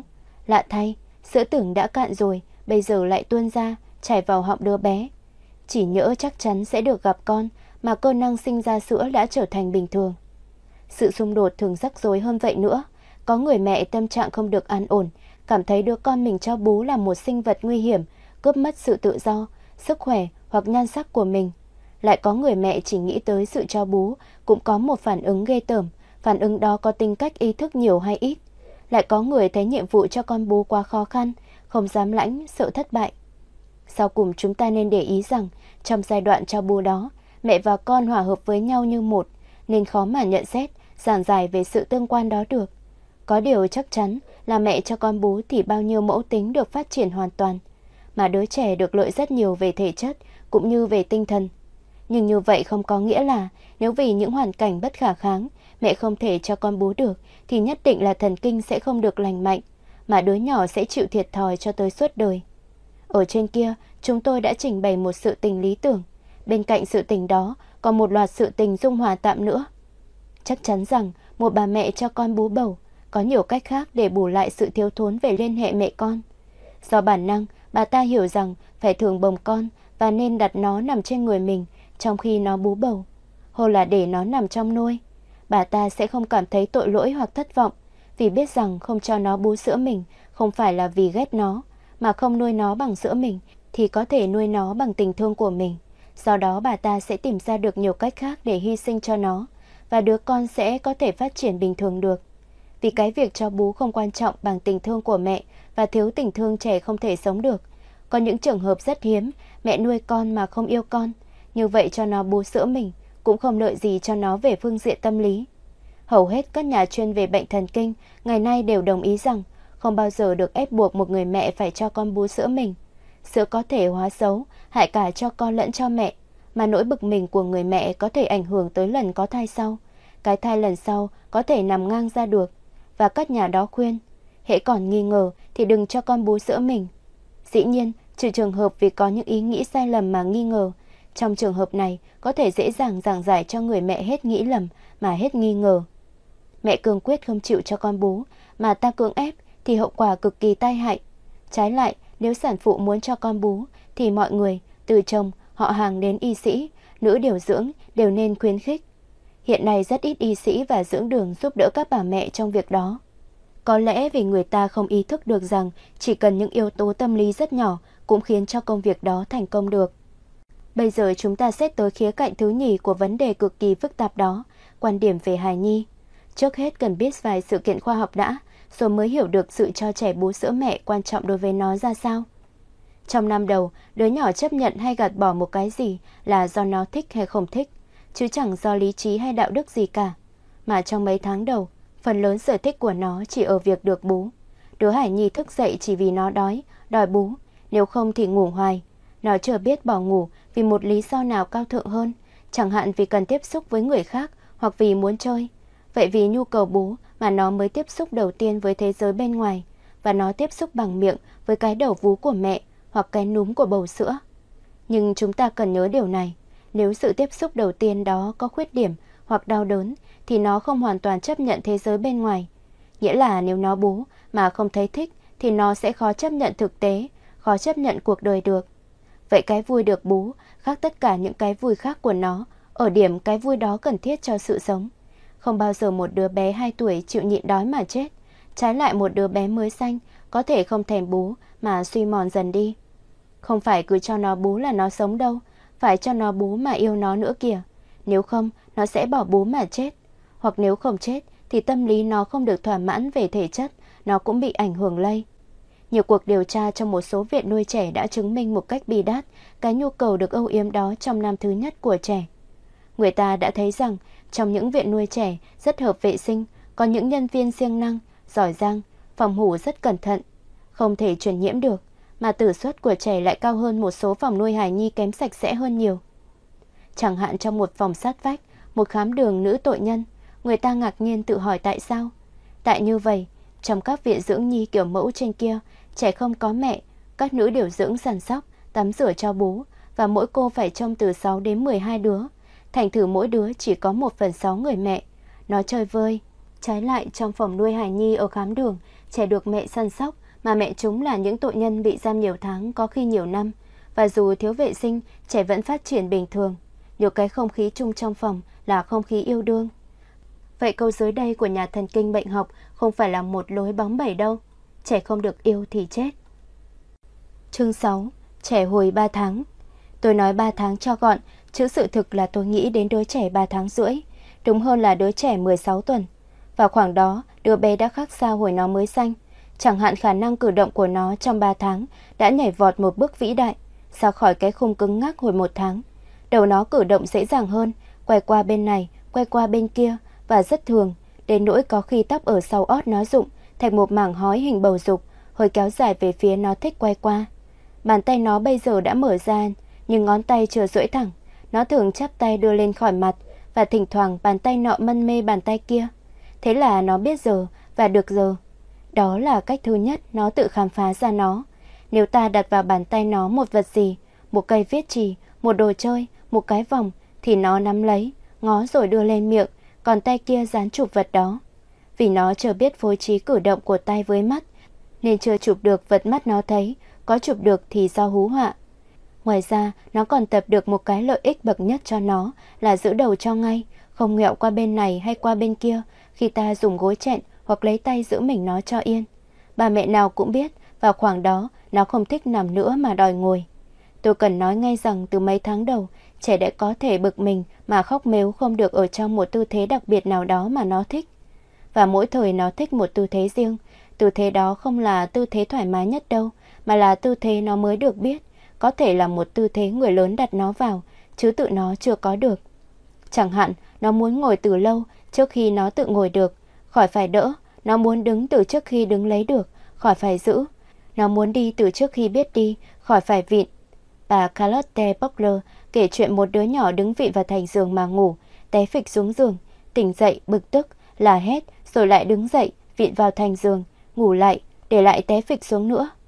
Nhưng trẻ 3 tháng rưỡi thì chỉ mới biết thích tư thế ngồi có người đỡ. Vậy tuổi đó, nó bắt đầu bỏ cái thế giới của bọn nằm dài rồi, mà đồng thời thị trường, tức khu vực nó nhìn thấy, mở rộng ra lạ lùng. Trước kia bị hạn chế, này hóa ra vô biên. Nhưng trừ vị hỏi tôi, hồi 16 nó nhìn khắp được đấy, mà thấy được những gì? Muốn hiểu được vũ trụ trong mắt nó lúc đó, chúng ta cần phải trở lui lại một chút, mà xét vài giai đoạn nó đã vượt qua. Jean Piaget, nhà tâm lý Thụy Sĩ nổi danh, sẽ hướng dẫn chúng ta. Chúng ta biết rằng mới lọt lòng mẹ ra, trẻ đã thấy ánh sáng và phản ứng lại nếu ánh sáng đủ mạnh. Rồi tới hồi 1 tháng, theo Piaget, trẻ đã có trước mắt nó những bức tranh thuộc về giác quan chưa có chiều sâu, chưa có chỗ nổi. Mới chỉ là những vật hiện ra, di động rồi biến đi, trở thành hình thể gì cả. Có thể nói rằng vũ trụ đó gồm những trừu tượng tựa như các bức họa của phái siêu thực. Hễ lộn ngược lại thì bức họa thay đổi hết. Cũng vậy, nếu ta thay đổi tư thế của đứa nhỏ, chẳng hạn đặt nó nằm ngược lại, đầu ở chân giường, thì trong con mắt của nó, căn phòng hoàn toàn thay đổi. Nó sẽ thấy một cảnh tượng hoàn toàn mới. Vì những bức ảnh thuộc về giác quan đó không phải là đồ vật, không phải là những bức riêng biệt, độc lập, cũng không phải là những hình ảnh có ý nghĩa nữa. Vậy một đứa trẻ 2-3 tháng ngắm nghía hồi lâu một tấm thảm nhiều màu, một tấm màn phất phất dưới gió mà chẳng biết nó nhìn cái gì cả. Thời đó là thời nhìn để nhìn thôi. Nhưng bắt đầu từ tuần lễ thứ 5, đứa trẻ tiến lần lần tới một góc thị giác có đối tượng hơn. Chúng ta nhận thấy nó bắt đầu ngó riêng một số vật nào đó, và số này mỗi ngày mỗi tăng. Mới đầu nó không để ý tới những cái đã biết rõ quá rồi, vì có thể nói là nó ngấy rồi. Cũng không để ý tới cái gì mới quá, vì đối với nó chẳng có nghĩa gì cả. Nó cũng bỏ qua những vật ở xa quá, hoặc nhỏ quá không nhìn kỹ được, hoặc lớn quá không thể phân tích kỹ được. Thành thử những hứng thú về thị giác của nó mở rộng lần lần theo những vòng đồng tâm. Như khi ta liệng một hòn đá xuống mặt hồ.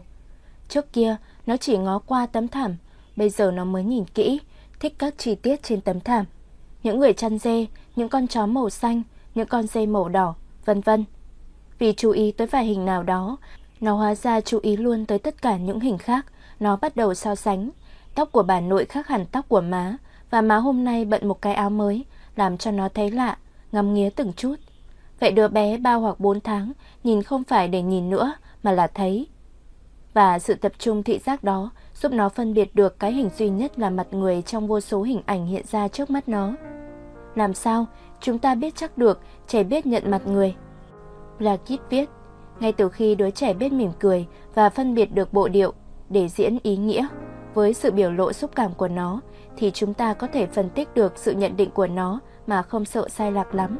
Và nụ cười của nó phát hiện như sau. Các tiến sĩ Speed và Worf đã làm những thí nghiệm rất lý thú để tìm hiểu sự phát triển của lối biểu lộ tình cảm mà chỉ loài người mới có đó, tức nụ cười. Hai ông đã lựa 251 em bé, trai và gái, trong nam giới khác nhau để thí nghiệm. Trẻ được đặt trong một khung cảnh quen thuộc với nó, nhưng mẹ lánh mặt đi. Một người đàn ông rồi một người đàn bà đứng ở trước mặt trẻ, quay mặt vào nó, mỉm cười từ 5 tới 30 lần, rồi từ từ quay mặt đi, để nó thấy được bán diện của mình. Và người ta nhận thấy rằng, từ khoảng 3 tháng trở đi, hầu hết các em bé đều mỉm cười để đáp lại nụ cười của người đàn ông hay người đàn bà đó. Như vậy có nghĩa là hồi 3 tháng, hễ ai mỉm cười với trẻ thì nó cũng mỉm cười lại. Đứa nào cũng phản ứng lại y như nhau. Nên Speed và Worf có thể kết luận rằng, tới một tuổi nào đó, nụ cười là một lối đáp ứng phổ biến. Về phương diện cảm xúc, ý nghĩa của nụ cười cũng quan trọng như ý nghĩa của một phản ứng về phương diện thần kinh. Một đứa bé 3 tháng thấy người lớn mỉm cười mà không mỉm cười lại thì sự phát triển về cảm xúc và tinh thần của nó có điều gì bất thường rồi đấy. Nhưng trẻ tuổi đó mà mỉm cười thì vẫn chưa đủ cho ta kết luận rằng tinh thần của nó quân bình hoàn toàn. Biết được như vậy rồi, các nhà thí nghiệm còn tiếp tục thí nghiệm thêm nhiều tháng nữa để xem tới lúc nào thì trẻ không còn mỉm cười với bất kỳ người nào nữa. Họ nhận thấy rằng khoảng 6 tháng sự đáp ứng của trẻ khác hẳn. Nó không mỉm cười với các người thí nghiệm như một cái máy nữa. Trái lại thấy họ, nó hóa ra nghiêm trang hoặc khóc lên. Từ hồi đó, nó chỉ mỉm cười với những người quen thôi, như với má, với ba. Nó đã biết lạ. Về khoảng 3 tháng, trẻ phân biệt được cái hình mặt người mỉm cười với các hình khác. Thành giường, chó xanh trên tấm thảm, vân vân. và thấy hình ảnh đặc biệt đó, mặt nó tươi lên, nó mỉm cười. Nhưng tới tháng thứ 5 hay thứ 6, trong vô số hình mặt người mỉm cười, nó phân biệt được mặt má và mặt ba, và bình thường chỉ thấy những hình ảnh đó mới mỉm cười. Nhưng những thí nghiệm đó cho ta thấy một sự kiện lạ lùng. Trẻ 3 tháng chỉ mỉm cười khi người lớn quay mặt vào nó mà mỉm cười. Nếu người lớn quay nghiêng chỉ để cho nó thấy bán diện thì nó hết mỉm cười liền. Vậy không phải cứ thấy mặt người là nó mỉm cười, mà nó chỉ mỉm cười khi thấy một hình trạng đặc biệt nào đó thôi. Và Speed tự hỏi, trẻ mỉm cười thực ra là với cái gì vậy? Vài tác giả bảo, nó mỉm cười với cảm xúc hiện trên nét mặt người lớn, nó thấy tình thương hiện trên nét mặt đó. Speed muốn soát lại xem lời đó có đúng không, đừng quay mặt vào mặt trẻ, nhưng không mỉm cười và nhăn mặt, y như trên các mặt nạ Nhật Bản. Không ai có thể lầm lẫn mà cho nhăn mặt như vậy là tỏ tình thương được. Vậy mà hết thảy các em bé thấy nét mặt đó cũng tuét miệng ra cười. Vậy đứa 3 tháng không thấy được cảm xúc trên nét mặt người lớn, nó không mỉm cười vì cái đó. Speed thí nghiệm lại với một mặt nạ không biểu lộ một cảm xúc nào cả. Bình thường vô tình, kết quả cũng như trước, trẻ mỉm cười với mặt nạ, miễn có đủ 3 điều kiện dưới đây. 1. Nó phải thấy toàn diện mặt nạ. 2. Mặt nạ phải có đủ 2 mắt, nếu che một mắt đi thì trẻ hóa nghiêm trở lại liền. 3. Mặt nạ phải cử động, lưỡi lè ra hoặc đầu cúi xuống, nhưng một mặt nạ trơ trơ thì không bao giờ làm cho nó mỉm cười cả. Rồi Speed cho trẻ nhìn một con búp bê đầu cử động, to gần bằng đầu người, hết thảy các em bé đều mỉm cười. Vậy em nhỏ 3 tháng mỉm cười, không phải với một mặt người, cũng phải với tình thương, nó mỉm cười với một hình đặc biệt gồm 2 mắt, một mũi, một miệng mà cử động. Chúng ta thấy một hoạt động đơn giản như nụ cười mà cũng phải phân tích tỉ mỉ mới hiểu được nghĩa thầm kín của nó. Nhưng ý nghĩa đó không làm cho nụ cười của trẻ mất tính cách tươi tắn, tự nhiên, nó vẫn là một trong những cái quý nhất trên thế giới. Chương 7. Đứa bé 9 tháng và quyền của hài nhi. Kỳ trước, chúng ta đã nghiên cứu đứa trẻ 3 tháng, kỳ này chúng ta nghiên cứu đứa trẻ 40 tuần. Nhảy một bước 6 tháng như vậy, xa đấy, cho nên thỉnh thoảng chúng ta sẽ phải xét trở lùi lại. Về phương diện cử động, đứa trẻ 9 tháng ở vào khoảng giữa đường đứa trẻ 7 tháng đã biết đứng được hơn 1 phút khỏi phải đỡ, và đứa trẻ 15 tháng đã bắt đầu lon ton được rồi. Vì hồi 9 tháng trẻ vịn vào thành giường mà đứng dậy được rồi, nó tập thêm được một lối chuyển động nữa mà thế giới của nó mở rộng thêm lạ lùng. Hồi 40 tuần nó bắt đầu biết bò thành một con vật 4 cẳng lúc nào cũng xê dịch, hoặc một chiếc thủy lôi, hoặc một chiếc thủy lôi nhỏ lăn từ chỗ này tới chỗ khác. Vì như Gesell đã nhấn mạnh, ở tuổi này, trẻ thích những vận động mạnh bạo, nó thích ngồi, cúi xuống phía trước, ngẩng lên, vịn thành giường đứng dậy, rồi ngồi phịch xuống, lại đứng dậy, bò đi thám hiểm khắp phòng. Nó thích lăn qua một bên, nằm sấp, bò, liệng đồ chơi xuống bắt người lớn lượm lên cho nó cả trăm lần. Mới tập được những trò đó, nó thích vô cùng. Cũng may không phải trò nào cũng mạnh bạo như vậy hết. Đồng thời, nó còn tập được những khả năng vận dụng tay chân càng ngày càng khó hơn. Chẳng hạn, ngón trỏ của nó bắt đầu có công dụng phân tích và chiếm hữu rồi. Nghĩa là khi thấy một vật nhỏ, chẳng hạn một cái nút áo, thì nó không đưa cả bàn tay ra chụp nữa, mà chỉ đưa ngón tay trỏ ra giở, đẩy đi đẩy lại xem sao. Nó phân tích đấy, rồi cong ngón trỏ và ngón cái lại, đưa ra kẹp, nhón. Có thể nói rằng, nó bắt đầu biết lượm những vật nhỏ và nó thích nhận xét những chi tiết nhỏ lắm. Nó có thể chăm chú nhìn mấy phút liền cái mũi của một bà cô lại chơi, vì thấy trên mũi có một vết tàn nhang. Nó để ý tới chiếc nhẫn hơn là bàn tay, nó thích ngó nút áo hơn là chiếc áo. Vũ trụ nó mở rộng nhờ biết bò mà cũng thay đổi nữa, nhờ nó có thêm được một số khả năng trí tuệ. Chúng ta cần biết sự phát triển của trí khôn về cảm giác và vận động của nó. Nhưng hôm nay, chúng ta hãy nhờ Piaget hướng dẫn một lần nữa, tìm hiểu xem đứa bé 9 tháng xây dựng thực tại ra sao, vì thực tại không phải hiện ra đầy đủ với trẻ một lần một đâu, mà trẻ phải từ từ, đôi khi khó nhọc nữa, tự nhận ra, tự dựng lấy, và phải mất nhiều năm nó mới nhận định được thế giới như người lớn chúng ta. Chúng ta đã biết rằng từ 6 tới 8 tháng, vũ trụ của trẻ mới chỉ là một loại những hình có màu sắc, có thanh âm. Những hình đó không có tính cách bất biến, chỉ thực thể hóa lần lần trong ý thức của trẻ thôi. Vì hồi đó, những hình đó như từ chỗ hư không xuất hiện ra trong khi trẻ hoạt động, rồi lại trở về cõi hư không khi trẻ thôi hoạt động. Trẻ khóc, hình mẹ hiện ra, trẻ nín, mẹ ra khỏi phòng. Thế là hình mẹ trở về cõi hư không. Đứa trẻ từ 6 tới 7 tháng không thể tưởng tượng được rằng người mẹ mà nó không nhìn thấy, không dò được, không nghe thấy, thực ra vẫn còn đó mà ở xa nó, ở chỗ khác. Trên kia tôi nói rằng đối với trẻ, các hình không có tính cách bất biến là nghĩa vậy. Nó không tin rằng các hình đó còn tồn tại khi nó không thấy nữa. Nó chỉ biết rằng các hình mẹ là để cho nó sử dụng, nghĩa là hễ nó la hay khóc chẳng hạn là các hình đó hiện ra liền. Thành thử khi nó la hay khóc mà không thấy hiện ra hình mẹ, hình cha hoặc hình vú nuôi hoặc hình bầu sữa là nó lo lắng hoảng sợ nữa. Vũ trụ của nó vô thường làm sao? Có những trẻ thần kinh suy nhược không bao giờ tin rằng thực tại có tính cách bất biến. Chúng không thể rời mẹ ra được, vì hễ rời khỏi mẹ ra, không trông thấy nghe thấy, giờ thấy mẹ nữa là chúng tưởng rằng mẹ không còn nữa. Dù lớn rồi mà vũ trụ của chúng vẫn mong manh, không vững chắc như vũ trụ của một em 6 hay 7 tháng. Nhưng từ tháng thứ 9, vũ trụ giác quan của trẻ đã thay đổi. Nó bắt đầu cho rằng các vật vẫn còn hoài, bất biến. Chứng cứ là vào khoảng đó, hễ một vật nào biến mất thì chẳng những nó tìm ở chỗ trước kia vật đó xuất hiện mà còn tìm ở những chỗ khác nữa.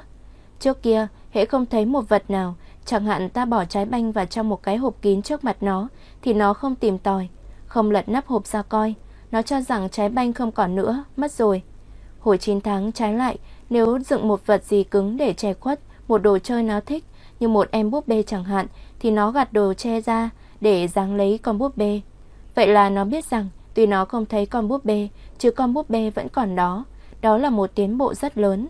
Trẻ 9 tháng chỉ tìm một vật ở chỗ nó thấy trước thôi. Như vậy là nghĩa làm sao? Ngay trước mắt một em bé 9 tháng, chúng ta dựng một tấm cắt tông A để che khuất một đồ chơi mà nó rất thích. Nó nhìn chúng ta làm, rồi hất tấm cắt tông đi để chụp đồ chơi. Chúng ta làm lại nhiều lần, lần nào kết quả cũng vậy. Bây giờ chúng ta dựng thêm một tấm cắt tông nữa, tấm B, rồi giấu đồ chơi ở phía sau tấm này. Vấn đề hóa rắc rối thêm. Đứa bé cũng chăm chú theo dõi các cử động của chúng ta, nhưng nó chỉ hất tấm cắt tông A để tìm đồ chơi thôi, chứ không biết tìm sau tấm B. Là vì nó đã tìm thấy đồ chơi ở sau tấm A thì tưởng rằng đồ chơi sẽ luôn luôn ở sau tấm A. Thí dụ đó cho ta thấy vũ trụ của trẻ khác vũ trụ của người lớn chúng ta tới mức nào. Nó di động không định, mỏng manh, tự chỉnh đốn lại lần lần thôi, mà chính người lớn chúng ta thường làm cho vũ trụ đó chỉnh đốn mau lên hay chậm lại. Do đó mà chúng ta cần biết những nhu cầu căn bản của trẻ hồi 8 hay 9 tháng. Một y sĩ Anh, bà Margaret Ribble, năm 1943 xuất bản một cuốn sách nhỏ, nhan đề là Quyền của hài nhi. Bây giờ năm 1953 đã tái bản tới lần thứ 9, đủ biết được hoan nghênh ra sao. Trong cuốn đó, tác giả đã phân loại các quyền căn bản của hài nhi. Có nhiều thứ quyền, chúng ta không thể kể hết ở đây được, chỉ cần nhớ rằng quyền thứ nhất, thiết yếu nhất là quyền có mẹ, nói cho đích xác hơn là quyền có mẹ ở bên cạnh một cách bất biến.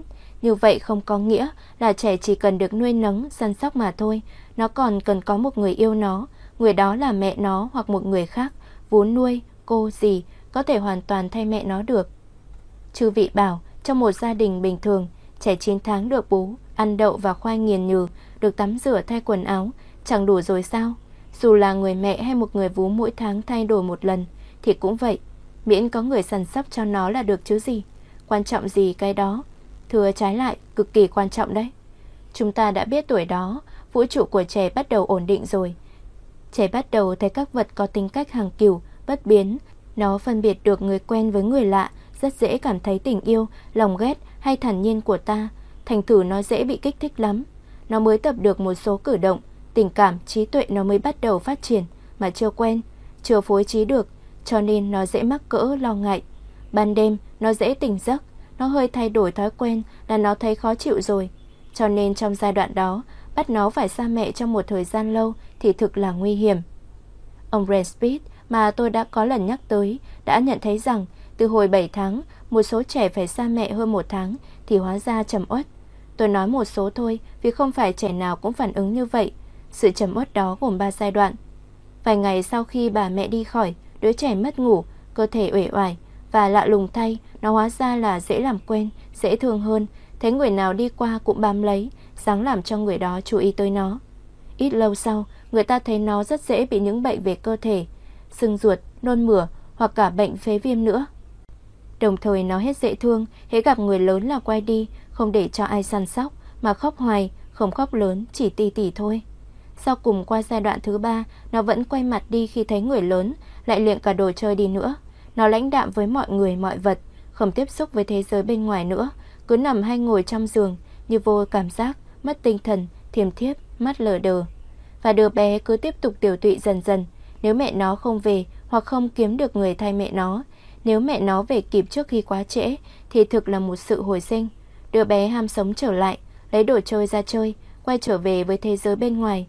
Nhưng có phải đứa nhỏ vì bị xa mẹ và một lúc khó chịu cho nó nhất, lại không được chuẩn bị kỹ nên không bao giờ vui trở lại được. Vậy quyền có mẹ là một quyền tuyệt đối của trẻ, cũng thiết yếu như quyền sống của nó. Ngoài ra ở tuổi đó, quyền có cha chỉ tùy thuộc vào quyền có mẹ thôi. Hồi 9 tháng, trẻ chỉ cần có một người yêu nó thôi, tình yêu của mẹ có thể làm cho nó hoàn toàn thỏa mãn rồi. Thành thử nếu nó cần có cha nữa, phần lớn chỉ vì mẹ nó cần có chồng ở bên cạnh để đóng vai làm cha cho con. Không được chồng giúp, mẹ đứa bé không được yên lòng, không vui và do đó có thể không làm trọn nhiệm vụ với con. Trước hết, người đàn bà cần có chồng giúp đỡ về vật chất. Khi mệt mỏi chẳng hạn, chồng pha sữa cho con bú, tức là an ủi vợ được nhiều. Nhưng quan trọng nhất vẫn là khía cạnh tâm lý. Người đàn bà xanh đúa đầu lòng, bỗng nhiên thấy có vô số việc bận bịu suốt ngày mà nhiều việc chẳng thích thú, cần tới trí tuệ gì cả. Nấu bình sữa, pha sữa, giặt tã, ủi đồ, vân vân. Chồng tiếp tay vợ trong những việc đó, dù là thay nệm cho con, dỗ nó nín, tức là làm cho những việc lặt vặt đó hóa ra có giá trị. Người vợ sẽ nghĩ, chồng mình, con người thông minh mà còn làm những việc đó thì những việc đó đâu phải là vô nghĩa. Lại thêm, đó cũng là một cách chồng hợp nhất với vợ trong sự đào tạo đứa nhỏ, tỏ với vợ rằng mình chấp nhận nhiệm vụ mới của mình, hoàn toàn nhận đứa con là của vợ và của mình.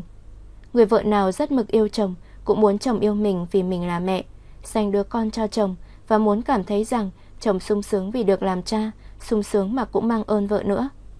Bà Margaret Ribble bảo khi nói về một chính trị gia danh tiếng nắm vận mạng của xứ sở, người ta thường nghĩ tới ảnh hưởng của một người đàn bà nào đó ngồi sau mà chỉ huy việc nước, suy nghĩ, quyết định thay cho chính trị gia nào. Trong việc rất quan trọng là sanh con và dạy người, người ta cũng có thể nói rằng chồng là người ở phía sau vợ mà hướng dẫn, chỉ huy vợ. Một phần lớn tùy sự có mặt và thái độ đặc biệt của chồng mà vợ sẽ thành công hay thất bại trong nhiệm vụ làm mẹ đó. Chương 8. Đẩy tuổi tôi. Lúc đầy tuổi tôi, trẻ được thêm tuổi, theo tục Âu Tây, người ta làm cái bánh đầu tiên, đốt cây nến đầu tiên để mừng nó. Nhưng thời đó không đánh dấu một sự thay đổi nào cả về phương diện thể chất lẫn tinh thần, chỉ là một thời chuyển tiếp kéo dài tới hồi 15 tháng. Trẻ đầy tuổi tập đi rồi, nhưng trong đa số trường hợp chưa lon ton được. Nó có thể uống trong chén được, nhưng cầm muỗng còn lóng cóng vụng về. Nó đã thôi bú, nhưng vẫn thường đòi một bầu trước khi đi ngủ. Mót đi tiểu, nó đã tập báo cho ta biết, nhưng thường vẫn đái trong quần. Một thời đó, nó có khuynh hướng làm lấy nhưng chưa được, mà thời đó đáng ngại về phương diện giáo dục. Trẻ có vẻ phát triển nhiều rồi, nhưng sự thực vẫn còn là hài nhi. Thành thử người lớn hoặc muốn bỏ mặc nó một mình, hoặc muốn giao hoa nó nghiêm quá. Bây giờ nó đã đầy tuổi tôi rồi, bây giờ nó đâu còn là em bé nữa, vân vân. Người lớn có thái độ đó cũng dễ hiểu, vì trẻ đã có vài cử chỉ báo trước rằng nó sắp già dặn hơn. Chẳng hạn tính hợp quần của nó, như phát triển thêm trẻ 12 tháng, đã biểu lộ rõ khuynh hướng làm trò rồi. Nó thấy hành động nào của nó làm cho người lớn thích thì nó lặp lại, và khi nó làm được một cái gì, như lật đổ chén bột của nó, thì nó muốn có người khen. Nó bắt đầu phân biệt được rõ hơn những phản ứng tình cảm của người lớn mà thích nghi với những phản ứng đó. Đồng thời nó cũng khéo diễn cảm xúc của nó hơn. Nó biết ra dấu để người lớn hiểu, chia tay ra đòi bồng hoặc hất chén bột xuống đất. Muốn tỏ nỗi mừng hoặc lòng âu yếm thì nó mỉm cười.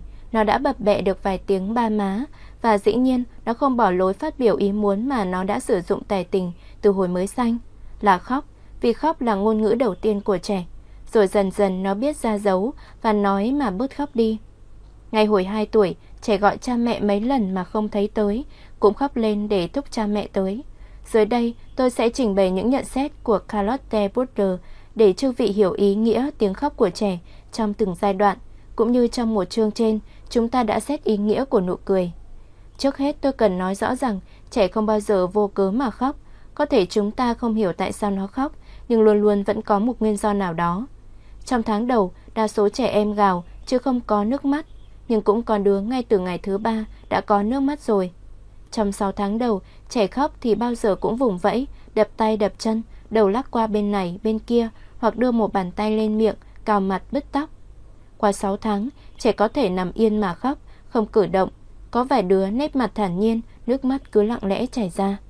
Trong mấy tháng đầu đó, trẻ khóc hầu hết là do khó chịu về thể chất. Tiêu hóa không tốt, bị con gì đốt, vật gì đâm vào mình, đau bụng, khó đại tiện hoặc mới phát một bệnh nào đó. Những nguyên nhân đó có thể làm cho trẻ đau mà la khóc. Nếu nó đau hoài, không dịu thì nó gào lên, thỉnh thoảng rên rỉ một lát hoặc càu nhàu rồi lại gào nữa. Trẻ cũng có thể khóc khi các giác quan bị kích thích mạnh quá, hoặc thình lình, hoặc không ngớt, như tã, nệm ướt, quần áo chật quá, y sĩ dờ mó, xem xét nó lâu quá, thấy mặt một người lạ, ánh sáng chói quá, tiếng động mạnh quá, thời tiết thay đổi thình lình, hoặc tư thế của nó thay đổi thình lình. Trong những trường hợp đó, trước khi khóc trẻ hơi rùng mình, giật mình như chúng ta khi có ai làm cho sợ. Trẻ ngạc nhiên trong 2 giây rồi mới òa lên khóc. Nếu nó khóc vì tư thế khó chịu thì nó rên rỉ, tỉ tỉ hoài, cho tới khi nào người ta đổi tư thế nó mới thôi. Cũng có khi trẻ mệt quá, không ngủ được mà khóc và chúng ta không tìm ra nguyên nhân nào khác nguyên nhân mệt mỏi đó. Khi nó ngủ được rồi mà có gì làm cho nó dậy, dù rất nhẹ nhàng thì nó cũng có thể khóc lại. Chúng ta lại biết thêm rằng, ngay từ ngày thứ nhì trẻ thấy đói là khóc, khóc như vậy để cầu cứu. Những lúc đó nó la dữ, đập chân đập tay, lắc đầu và nhiều khi miệng nó chụt chụt đòi bú.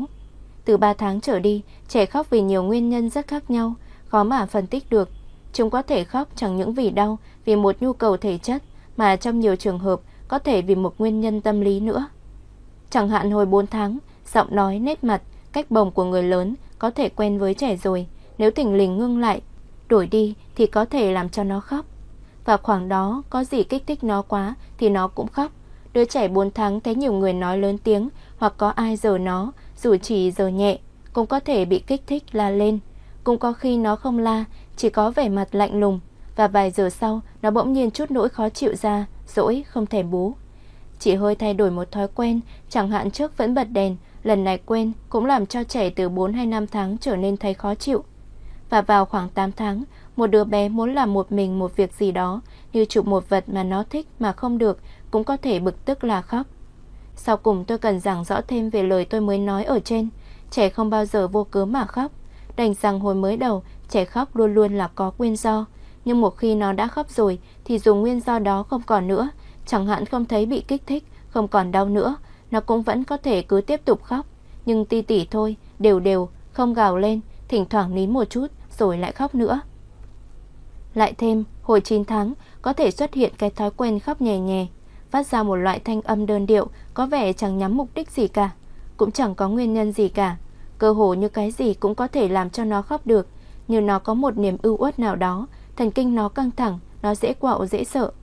Nhưng khi đầy tuổi rồi, tức giai đoạn hôm nay chúng ta cùng nghiên cứu, thì trẻ đã biết phát biểu ý muốn bằng những cách khác, ngoài ý muốn bằng những cách khóc. Nó đã bập bẹ được ba má. Dùng ngữ của nó hồi 12 tháng thường gồm 2 tiếng để gọi người thân hoặc đòi ăn uống như sữa, nước. Như Piaget đã nhấn mạnh, ngôn ngữ không xuất hiện vào đúng một lúc nào của sự phát triển tinh thần như một bộ máy đã lắp sẵn đâu. Mới đầu trẻ bắt chước người lớn mà tập nói lần lần chậm chạp. Nó nghe nhiều lần người lớn nói, nó bắt chước lặp lại nhiều lần, rồi mới phát âm được má để gọi mẹ. Chỉ xét 12 tháng đầu thôi, chúng ta có thể phân biệt được vài giai đoạn trong sự phát triển của ngôn ngữ. Giai đoạn thứ nhất là giai đoạn oa oa.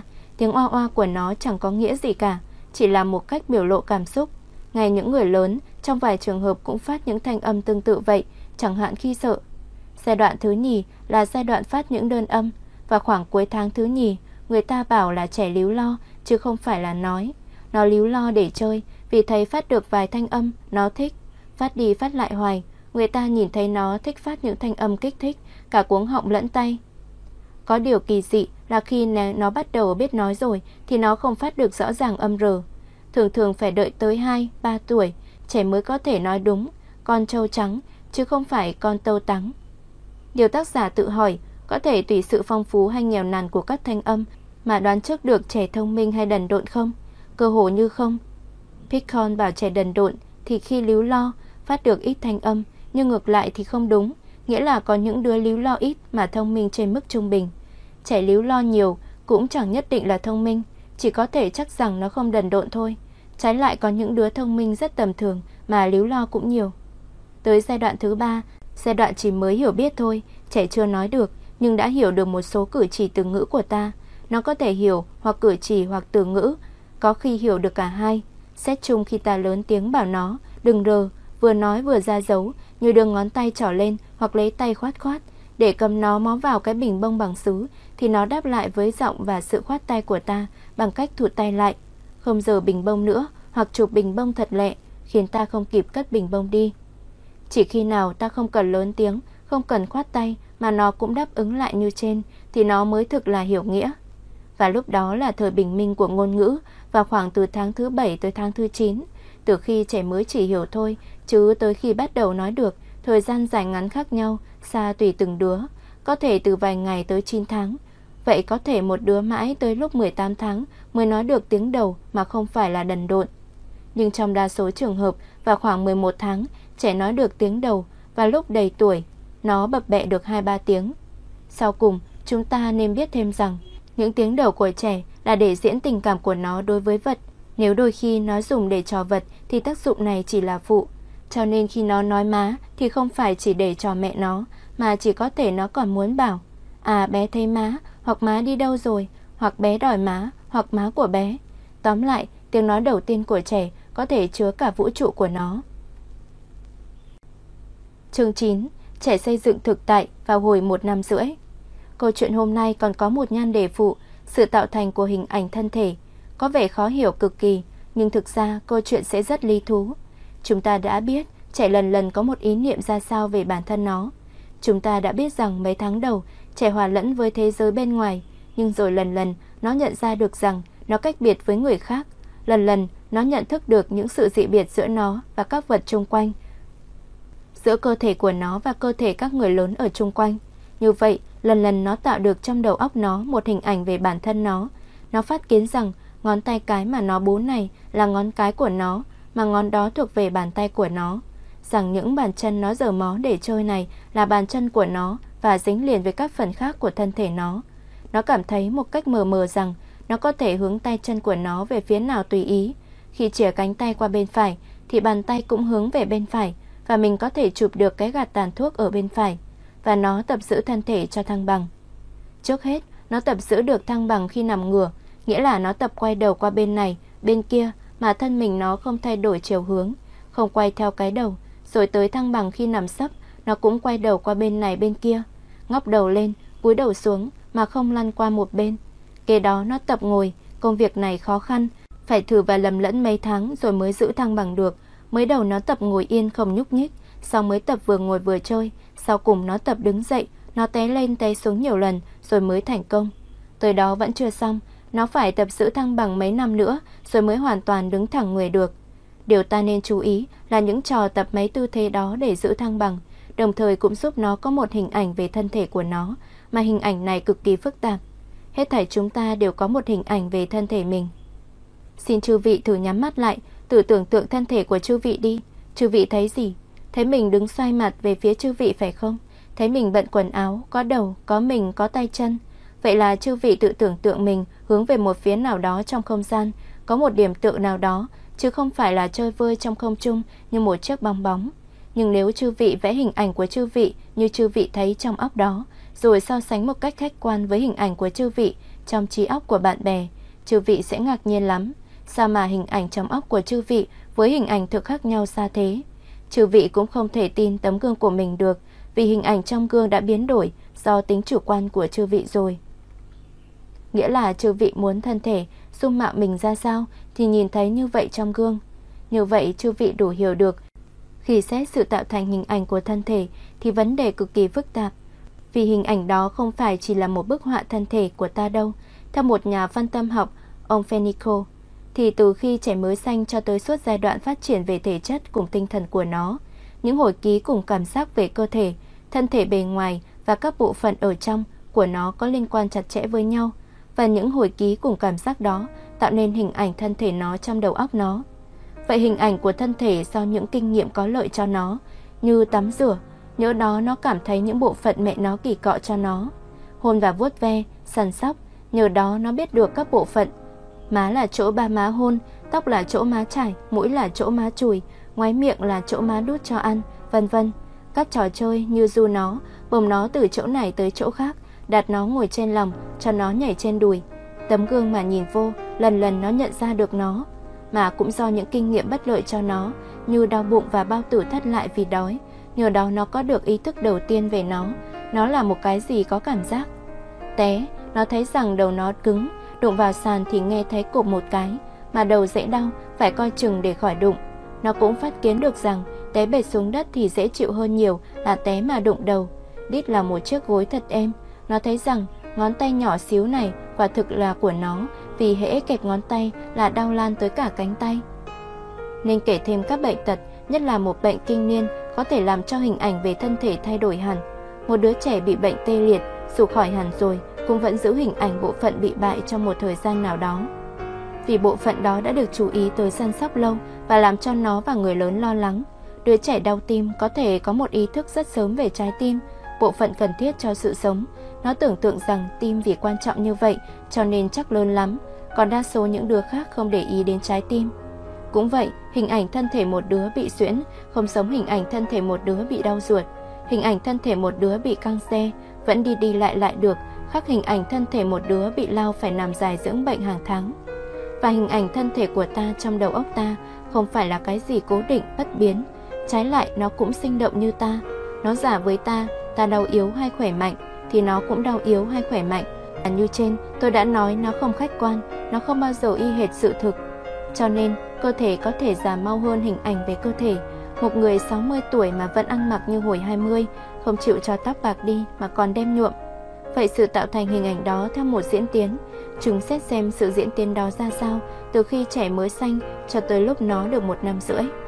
Chúng tôi sẽ dùng phản ứng của trẻ trước tấm gương để tìm hiểu sự diễn tiến đó, vì những phản ứng này dễ nhận được và cho ta biết được trẻ tới giai đoạn phát triển nào thì biết về thân thể nó ra sao. Một nữ sinh viên theo môn tâm lý, trong khi nghiên cứu các trẻ nuôi trong các cơ quan công cộng, ngạc nhiên nhận thấy rằng các trẻ mồ côi, con trai từ 5 tới 6 tuổi rất thích trò chơi này. Nhìn hoài hình ảnh của nó trong một chiếc gương nhỏ xíu như búp bê. Lần đầu tiên thấy hình ảnh của chúng, chúng ngạc nhiên thốt lên: "Ủa, bé Xuân này", tên của đứa nhìn trong gương, hoặc bé Thanh này. Rồi chúng làm đi làm lại, sáng nhìn hình ảnh tất cả các phần trên thân thể chúng. Trong gia đình bình thường thì ngay từ năm thứ nhất, trẻ đã nhìn được trong gương rồi mà lần lần tự phát kiến thân thể nó. Hồi 2-3 tháng cho nó soi gương, nó chẳng phản ứng gì cả, ngó mông lung rồi quay mặt đi liền, nhìn người bồng nó mà mỉm cười. Hồi 6-7 tháng trái lại, nó hơi ngạc nhiên mỗi khi nó bắt gặp hình nó trong tấm gương. Và từ tháng thứ 10 trở đi, nó chìa tay về phía hình của nó, đụng phải mặt gương nhẵn mà ngạc nhiên. Lúc đó nó lẫn lộn hình ảnh với người thực. Nó cho rằng đứa bé trong gương kia có thực, và có khi nó đưa tay ra phía sau tấm gương để giở đứa bé kỳ cục nó thấy trước mặt nó đó. Ngày hồi 1 tuổi, thường thường nó vẫn chưa biết nó là ai, nên không tự nhận ra được, vẫn đòi bắt đứa bí mật cứ trốn hoài sau tấm gương đó. Nhưng khoảng 15 hay 16 tháng, bỗng nhiên nó nhận định được rằng hình trong gương chỉ là hình ảnh của nó. Làm sao chúng ta biết được như vậy? Giản dị lắm. Đứa nhỏ nhìn trong gương, thấy một vật gì ở trên đầu nó thì không đưa tay về phía tấm gương để chụp vật đó, mà đưa tay đến chính đầu nó. Như vậy rõ ràng là nó biết rằng vật nhìn thấy trong tấm gương không phải ở trong tấm gương mà ở chỗ khác, trên đầu nó, nên nó mới đưa tay chụp ở chỗ này. Nhưng thường thường phải đợi 1 năm rưỡi, trẻ mới nhận được hình ảnh của nó trong gương và lấy tên nó mà gọi tên hình của nó. Mặc dầu phân biệt được như vậy rồi, hồi 1 năm rưỡi, nó chỉ biết một phần thân thể nó thôi, và phần đó cũng không thích hợp lắm với thực tại. Do vậy mà chúng ta biết được điều ấy. Đứa bé từ 18 đến 20 tháng tuy thường nhìn trong gương và biết rằng đó chỉ là một hình ảnh thôi, nhưng vẫn chưa tự nhận ra ngay hình của nó trên một tấm hình được. Nó nhận ra rất mau những người trong nhà, ba nè, má nè, cô Tư nè. Nhưng nhìn hình của nó thì nó hỏi bé nào đó, và hồi 2 tuổi nó có thể nói thêm bé đó cầm trái banh của tôi. Vì trên tấm hình thiếu những yếu tố thời gian và cử động trên tấm gương. Nó thấy nó cử động, nó tiến lùi, quay qua bên này bên kia, thì hình trong gương cũng làm theo. Lại thêm nó thấy hình của nó ngay lúc đó, cũng đội cái nón đó, đi đôi giày đó. Trên tấm hình thì nó ăn mặc khác và vào một lúc khác, cho nên nhận được ngay những người khác. Những người này nó vẫn biết rõ hơn là biết chính nó, mà không tự nhận ra được nó. Chương 10. Tiếng không của trẻ hồi 2 tuổi. Cái ý muốn làm lấy, không phải tùy thuộc người mạnh hơn mình nữa, là một trong những xu hướng đâm rễ sâu nhất trong lòng người. Ý muốn độc lập đó là sức thúc đẩy trong sự phát triển tâm lý của trẻ. Chính vì ý đó mà đứa bé một buổi sáng kia bỏ bàn tay người lớn ra hoặc không vịn vào bàn vào ghế nữa mà lủi thủi bước một mình. Chính ý đó cho ta hiểu tại sao đứa trẻ 18 tháng đưa tay hất một chồng khúc gỗ mà người lớn mới chất lên thành một cái tháp cho nó chơi. Cũng chính vì ý muốn đó mà trẻ 2 tuổi một mực nói không không, trẻ 3 tuổi lẩn trốn cha mẹ, trẻ 6 tuổi có những trò chơi kỳ cục, nguy hiểm, trẻ 10 tuổi họp bạn với nhau, đùa giỡn, phá phách và thiếu niên phản kháng lại gia đình, xã hội, vân vân. Và cái xu hướng tự do, độc lập đó là diệt sức hoạt động của trẻ, làm cho nó thành ra thụ động. Có ai bắt buộc hay thúc đẩy thì mới chịu tiến. Lúc nào những sức đó ngừng hoạt động là lúc đó trẻ không lớn lên nữa. Vậy cha mẹ rất cần nhận thức cái ý muốn làm lấy đó mà trẻ bình thường nào cũng có. Lại nên lợi dụng nó, đừng ngăn cản, hạn chế nó, vì nó là nền tảng cho sự giáo dục trẻ em. Nuôi con, dạy con, tức là tập cho nó trở thành một người độc lập, tự do về mọi phương diện, thể chất, tinh thần và đạo đức. Nhiệm vụ đó không dễ đâu, vì trong lòng con người còn có một xu hướng nữa ngược với xu hướng trên. Vì đồng thời với ý muốn độc lập lại còn có ý muốn tùy thuộc nữa, cũng đầm rễ sâu không kém trong lòng chúng ta. Hài nhi muốn tùy thuộc mẹ, hòa hợp với mẹ thì người lớn đã trưởng thành rồi, cũng vẫn cần dựa vào người khác. Tan hòa vào một cái gì lớn mạnh hơn mình, tự ủy thác cho cái đó mà khỏi thấy cô liêu. Chính cái nhu cầu tùy thuộc người lớn đó làm cho đứa trẻ ăn một mình được khi vắng mẹ, mà hễ có mặt mẹ thì đòi mẹ đút cho từng muỗng một. Chính nó làm cho đứa bé té chỉ chảy đầu gối một chút cũng chạy đi kiếm mẹ rên rỉ, đau đau mà mắt giáo hoành. Cũng chính cái nhu cầu đó làm cho nhiều người 30 tuổi rồi mà chỉ sung sướng khi có người kiềm chế, hoặc một ông chủ, hoặc một vị đại tá, hoặc một mục sư coi như bậc thầy. Nhu cầu tùy thuộc đó là một xu hướng tự nhiên, lành mạnh, vì con người vốn yếu đuối, không thể không dựa vào xã hội, mà dù có độc lập hoàn toàn thì cũng không thể không dựa vào Thượng Đế. Chỉ khi nào một trong hai xu hướng kể trên, độc lập và tùy thuộc, mạnh quá hoặc yếu quá thì mới là thần kinh suy nhược. Chẳng hạn người nghiện rượu là một kẻ bệnh hoạn, không tự chủ được, người luôn luôn phản kháng cũng vậy. Vậy có một sự xung đột bình thường giữa hai xu hướng trái ngược nhau đó. Xung đột từ khi con người mới sanh cho tới khi chết. Muốn hiểu tâm lý trẻ em thì phải biết những giai đoạn chính của sự xung đột đó. Chúng ta biết rằng hồi mới sanh, trẻ hòa lẫn với thế giới bên ngoài. Nó không có cá tính riêng, nó không biết nó là ai, không biết cả thân thể nó nữa. Và phải tháng sau, nhiều năm sau, nó mới phân biệt nhiều được nó với người khác. Vì phải đợi tới khi nó được 2 tuổi rưỡi hay 3 tuổi rồi, nó mới phân biệt được ngôi thứ nhất, tao tôi, với ngôi thứ nhì, mày em. Chẳng hạn khi bạn nó bảo tôi tới thì bạn nó tới, còn khi nó bảo tôi tới thì chính nó phải tới. Khi bạn nó bảo mày tới thì là bạn nó muốn cho chính nó tới, còn khi nó bảo mày tới thì là chính nó muốn cho bạn nó tới. Cái trò dùng đại từ đó thực ngược đời, rắc rối quá chừng. Và muốn dùng được tiếng tôi thì trẻ phải có một ý niệm nào đó về cá nhân của nó đã. Có vài đứa trẻ không bao giờ dùng đúng được tiếng tôi và tiếng mày, em, và suốt đời hễ muốn nói về chúng thì chúng dùng ngôi thứ ba, Xuân đói bụng hoặc Thành khát nước. Và chẳng những trẻ phải học trong đầu óc nó, nghĩa là dùng trí tuệ rằng nó là một cá nhân khác những cá nhân khác, mà nó còn phải nhận thức trong lòng nó, nghĩa là bằng cảm xúc, rằng nó có thể cảm thấy và có ý chí khác người lớn, nhất là khác mẹ nó. Từ trước tới giờ nó vẫn hòa hợp làm một, nghĩa là nó phải tập độc lập. Cái thói luôn miệng nói không không của trẻ 2 tuổi chỉ là một cách đòi được độc lập, cách đó thô thiển mà làm cho người lớn rất bực mình. Ở đây tôi cần giảng rõ để chư vị khỏi hiểu lầm trong kỳ này cũng như trong các kỳ sau. Khi tôi nói đến tuổi của trẻ, không phải là nói về tuổi theo ngày tháng đâu, mà nói về tuổi tâm lý, nghĩa là không bảo trẻ được bao nhiêu năm, bao nhiêu tháng, mà muốn bảo trẻ ở trong giai đoạn phát triển nào. Có thể rằng một đứa bé nọ bắt đầu từ 18 tháng đã có thói nói không, không rồi, và tới 24 tháng thì thói đó đã tới mức cao nhất. Còn đa số các trẻ khác, thói đó xuất hiện hồi 24 tháng và đạt tới mức cao nhất hồi 30 tháng. Mỗi trẻ một khác, có đứa sớm, có đứa muộn, nhưng điều đó không quan trọng. Quan trọng là sự kế tiếp của các giai đoạn, mà sự kế tiếp này bất biến, nghĩa là luôn luôn giai đoạn cự tuyệt không không, tiếp theo một giai đoạn thụ động, bảo sao nghe vậy, rồi sau giai đoạn cự tuyệt, lại tiếp theo một giai đoạn thụ động, dễ bảo nữa. Nhưng muốn dễ trình bày, chúng tôi theo tiêu chuẩn tuổi mà Gesell đã định. Những tiêu chuẩn đó áp dụng vào đa số trường hợp được. Vì vậy mà chúng tôi nói tới thói cự tuyệt không không của thời 2 tuổi. Trước giai đoạn bực mình cho ta đó là giai đoạn trẻ gần hoàn toàn nhu mì, tùy thuộc ta. Thái độ của đứa bé hồi 20 tháng thực đặc biệt. Khi có một bạn trẻ thì nó không lại họp bọn với chúng đâu mà đi kiếm đồ chơi rồi trở về với người lớn. Nó ngượng nghịu một lát rồi chơi một mình với các đồ chơi, thỉnh thoảng ngừng lại ngó hoạt động của các đứa khác. Cơ hồ nó không làm gì khác là ngó một cách thụ động, và khi nó bỏ cái thái độ chơi một mình và thụ động đó thì thường là để tự vệ. Mới đầu bị đứa nào giật mất đồ chơi, nó chỉ biết khóc hoặc gọi má, hy vọng rằng như vậy đứa kia sẽ trả nó đồ chơi, nếu không vậy thì nó đành chịu thua, không chiến đấu gì cả. Ít lâu sau trái lại, nó giữ chặt đồ chơi, hoặc đứa kia đánh nó thì nó đánh lại. Mà thời đó nó chỉ có 4 cách tự vệ: cắn, đá, xô đẩy hoặc cầm một vật gì mà đập. Đối với người lớn, đứa trẻ 20 tháng cũng có thái độ rất tùy thuộc. Nó năn nỉ hoặc thầm mong người lớn giúp nó bận quần áo, thay quần áo, tắm rửa, đi tiểu, đôi khi giúp nó chơi nữa. Nó mong được người lớn chơi đùa với nó, mong được nhận đồ chơi, được đút ăn, thành thử những lúc nó hoạt động tự do thật hiếm và ngắn ngủi. Từ hồi 21 hoặc 22 tháng, bắt đầu giai đoạn biến chuyển, nửa tùy thuộc, nửa độc lập, rồi thái độ độc lập tăng dần lên, tới hồi 2 tuổi thì thành thái độ một mực cự tuyệt không. Thái độ này thường đạt tới mức cao nhất vào hồi 2 năm rưỡi. Người ta hỏi nó cái gì nó cũng đáp không. Con yêu ba không? Không. Yêu má không?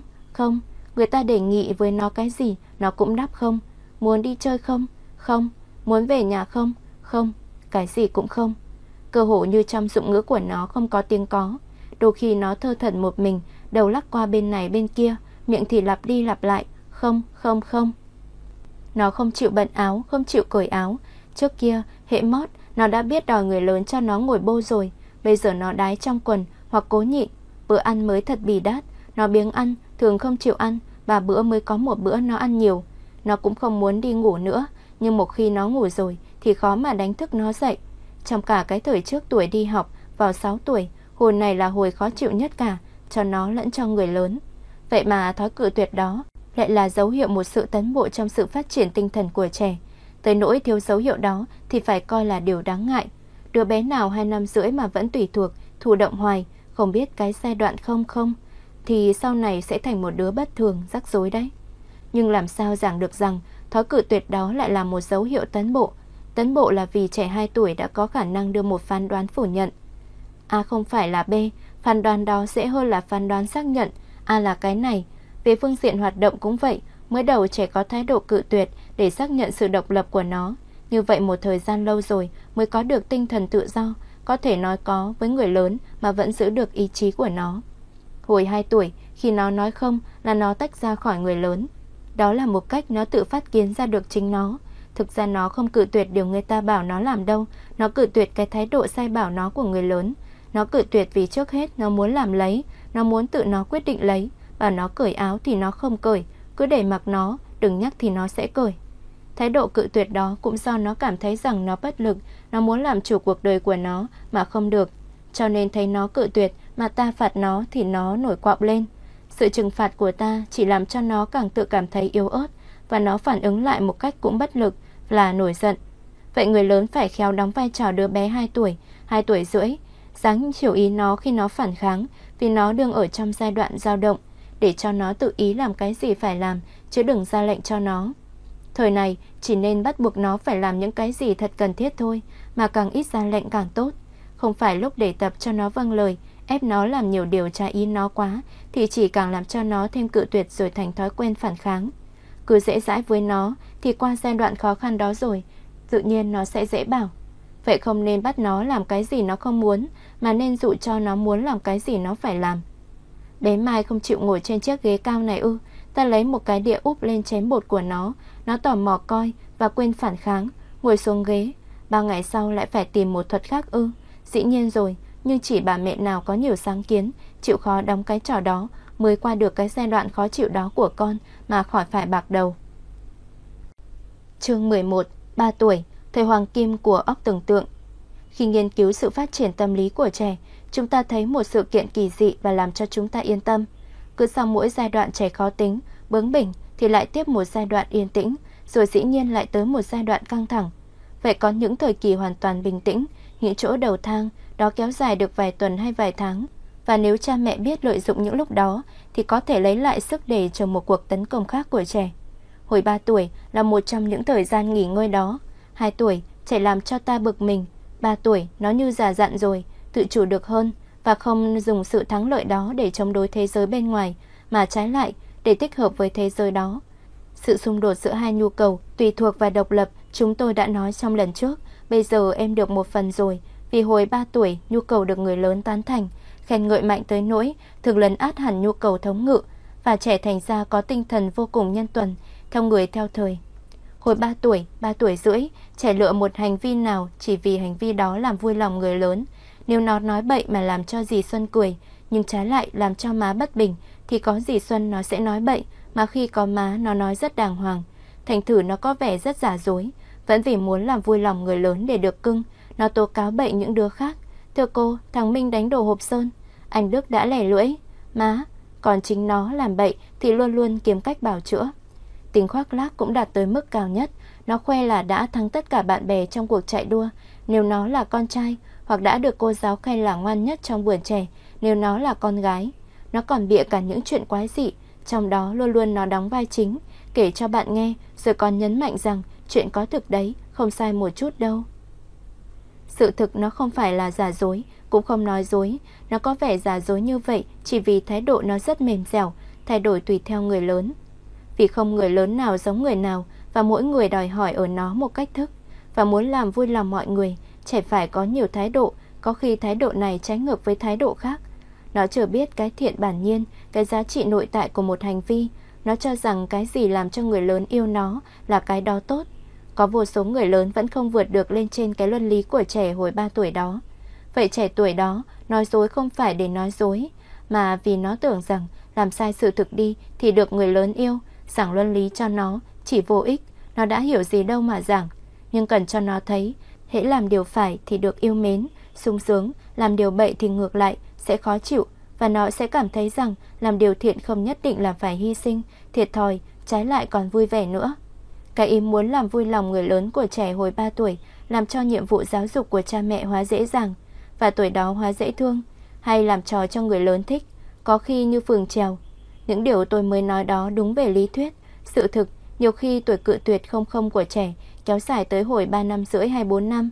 Nhưng trong trường hợp đó, phần nhiều là lỗi tại cha mẹ, không khéo đóng trò chiều ý nó mà cứ nghiêm khắc ra lệnh cho nó, khiến nó thành ra có thói quen chống đối, không thoát ra khỏi giai đoạn đó được. Ngoài nhu cầu được người lớn tán thành, khen ngợi đó, trẻ hồi 3 tuổi còn có một đặc điểm nữa là óc tưởng tượng nảy nở mạnh, nhất là tưởng tượng ra bạn chơi. Chúng ta biết rằng, ngay trước khi được 2 tuổi, đứa bé nào bình thường cũng có thể giả vờ được rồi. Nó nhắm mắt lại, đưa ngón cái lên mút, làm bộ ngủ. Nó làm bộ hái một trái táo trong một cuốn sách có hình, đút vào miệng người lớn. Nó uống nước lạnh, chẳng có gì là trong sạch cho lắm, mà làm bộ là uống trà khen ngon. Nhưng phải tới khoảng 3 tuổi rưỡi, trẻ mới có một lối giả vờ rất đặc biệt này, là giả vờ có một bạn chơi. Nó nhiều thứ bạn chơi tưởng tượng lắm, khó mà định nghĩa cho đúng được. Đại khái thì thứ bạn chơi tưởng tượng đó là một đứa nhỏ cũng như nó, hoặc một con vật, hoặc một miếng vải mà trẻ tưởng tượng ra, coi là bạn của nó để chơi với nhau gần suốt ngày. Vài thí dụ dưới đây mượn của nhà phân tích tâm lý Francis Crick sẽ giúp chư vị hiểu cái trò tưởng tượng đó ra sao và thỏa mãn được nhu cầu thầm kín nào của trẻ. Thằng Định có một bạn chơi rất lực lưỡng tên là Bình và không rời nó phút nào cả. Định là đứa con một hơi yếu ớt, ở trong một khu nhiều em trai, em nào cũng hung hăng, thích đấm đá vật lộn, lấy gạch đá lịa nhau.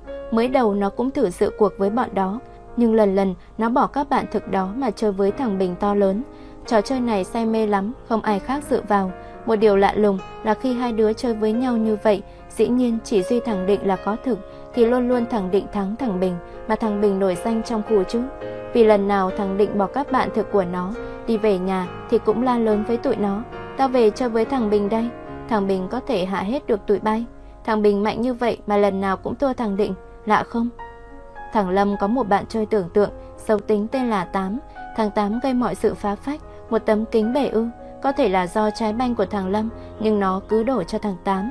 Hộp kẹo vơi một nửa rồi, thằng Tám tham ăn, đã lấy ăn rồi đấy, mà chính thằng Lâm thì bị trứng không tiêu. Ba thằng Lâm thấy lần nào con mình cũng bảo tại thằng Tám cả. Một hôm bực mình, muốn đi kiếm cái thằng phá phách chịu không nổi đó để giày nó một trận, thì nó đã biến đầu mất. Thằng Lâm đã tố cáo, mà nó bị cảnh sát bắt rồi chăng? Con Nga mồ côi cha mẹ từ hồi 5 tuổi, trong gia đình ngoài em gái nó là con Yến mới được 2 tháng và bà nội nó ra không còn ai cả. Một người đem em bé nó về nuôi, còn nó lại ở với bà nội. Một hôm, nó thấy trong một công viên một con búp bê cũ, tồi tàn người ta liệng đi. Bà nội nó cản mà nó vẫn lượm, đem về nhà và chơi suốt ngày với búp bê. Không rời búp bê một phút, sau một nhà chuyên môn về tâm lý hỏi gạn nó mới thọ thề rằng con búp bê đó là bé Yến. Con gặp bé Yến trong một bụi cây, gần chết đói chết khát, vì bé Yến đã trốn khỏi nhà cha mẹ nuôi để kiếm con. Nó tưởng tượng con búp bê tồi tàn nó đã là em nó, để tìm lại được một tâm trạng quân bình sau khi cha mẹ nó qua đời. Không vậy thì có thể nó sẽ rầu muộn, đau khổ suốt đời. Vài thí dụ đó cho ta thấy, bạn chơi tưởng tượng của trẻ có tính cách rất phức tạp, vừa là mơ mộng, vừa là một triệu chứng tinh thần bất quân bình. Vì dù bạn chơi tưởng tượng đó có hình thức nào thì cũng là để cho trẻ thỏa mãn một ước mơ. Vậy nó là một chìa khóa mở cho ta vào cái thế giới nội tâm của trẻ, và ta cần tìm hiểu ý nghĩa của nó như hiểu ý nghĩa một giấc mơ, vì cũng như giấc mơ, nó cho ta biết tiềm thức những nhu cầu thầm kín nhất của trẻ. Lại thêm, nó vừa là triệu chứng một sự bất quân bình tinh thần, vừa giúp cho trẻ giữ được một sự quân bình tương đối. Cho nên, nó có thể tồn tại sau khi không cần thiết nữa, vì bệnh thần kinh hết rồi, triệu chứng vẫn có thể còn được, và lúc đó nó có hại cho trẻ. Trẻ hóa ra có thói quen trốn thực tại, chứ không dám thích nghi với thực tại. Nhưng chúng ta nên nói rõ rằng, sự tưởng tượng ra một bạn chơi đó là một giai đoạn bình thường trong sự phát triển tâm lý của trẻ hồi 3 tuổi rưỡi.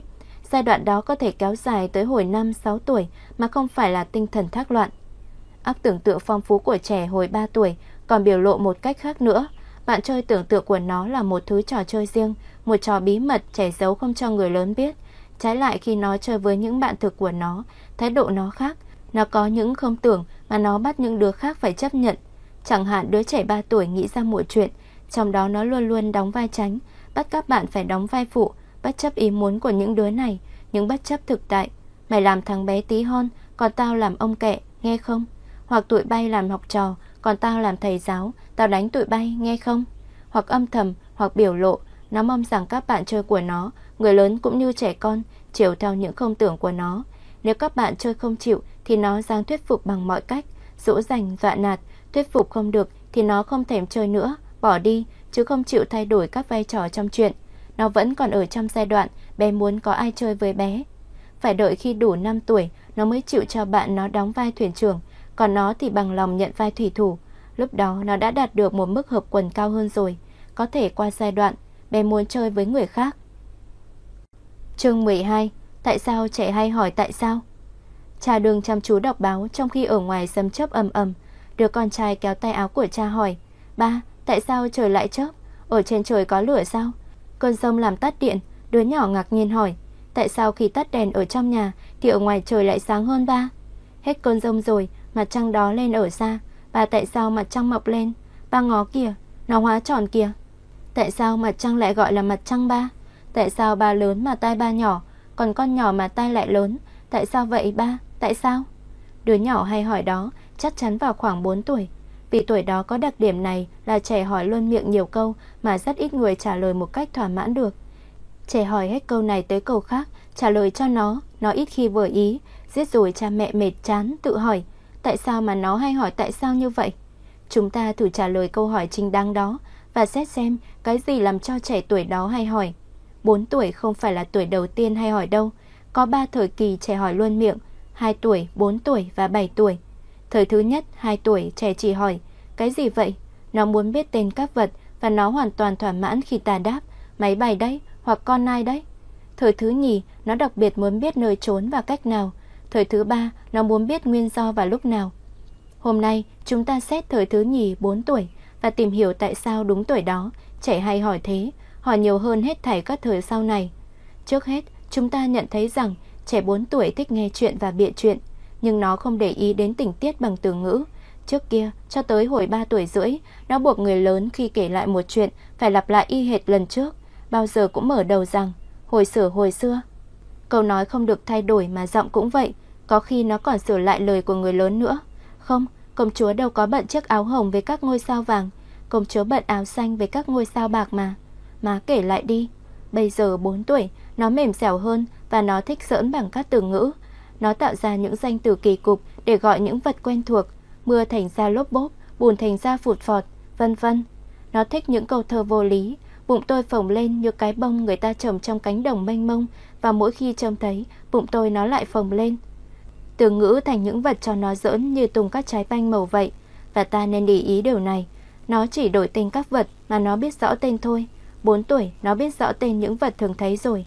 Có thể tạo những tên khác mà nó thích hơn, vì thanh âm vang hơn, có tiết điệu hơn.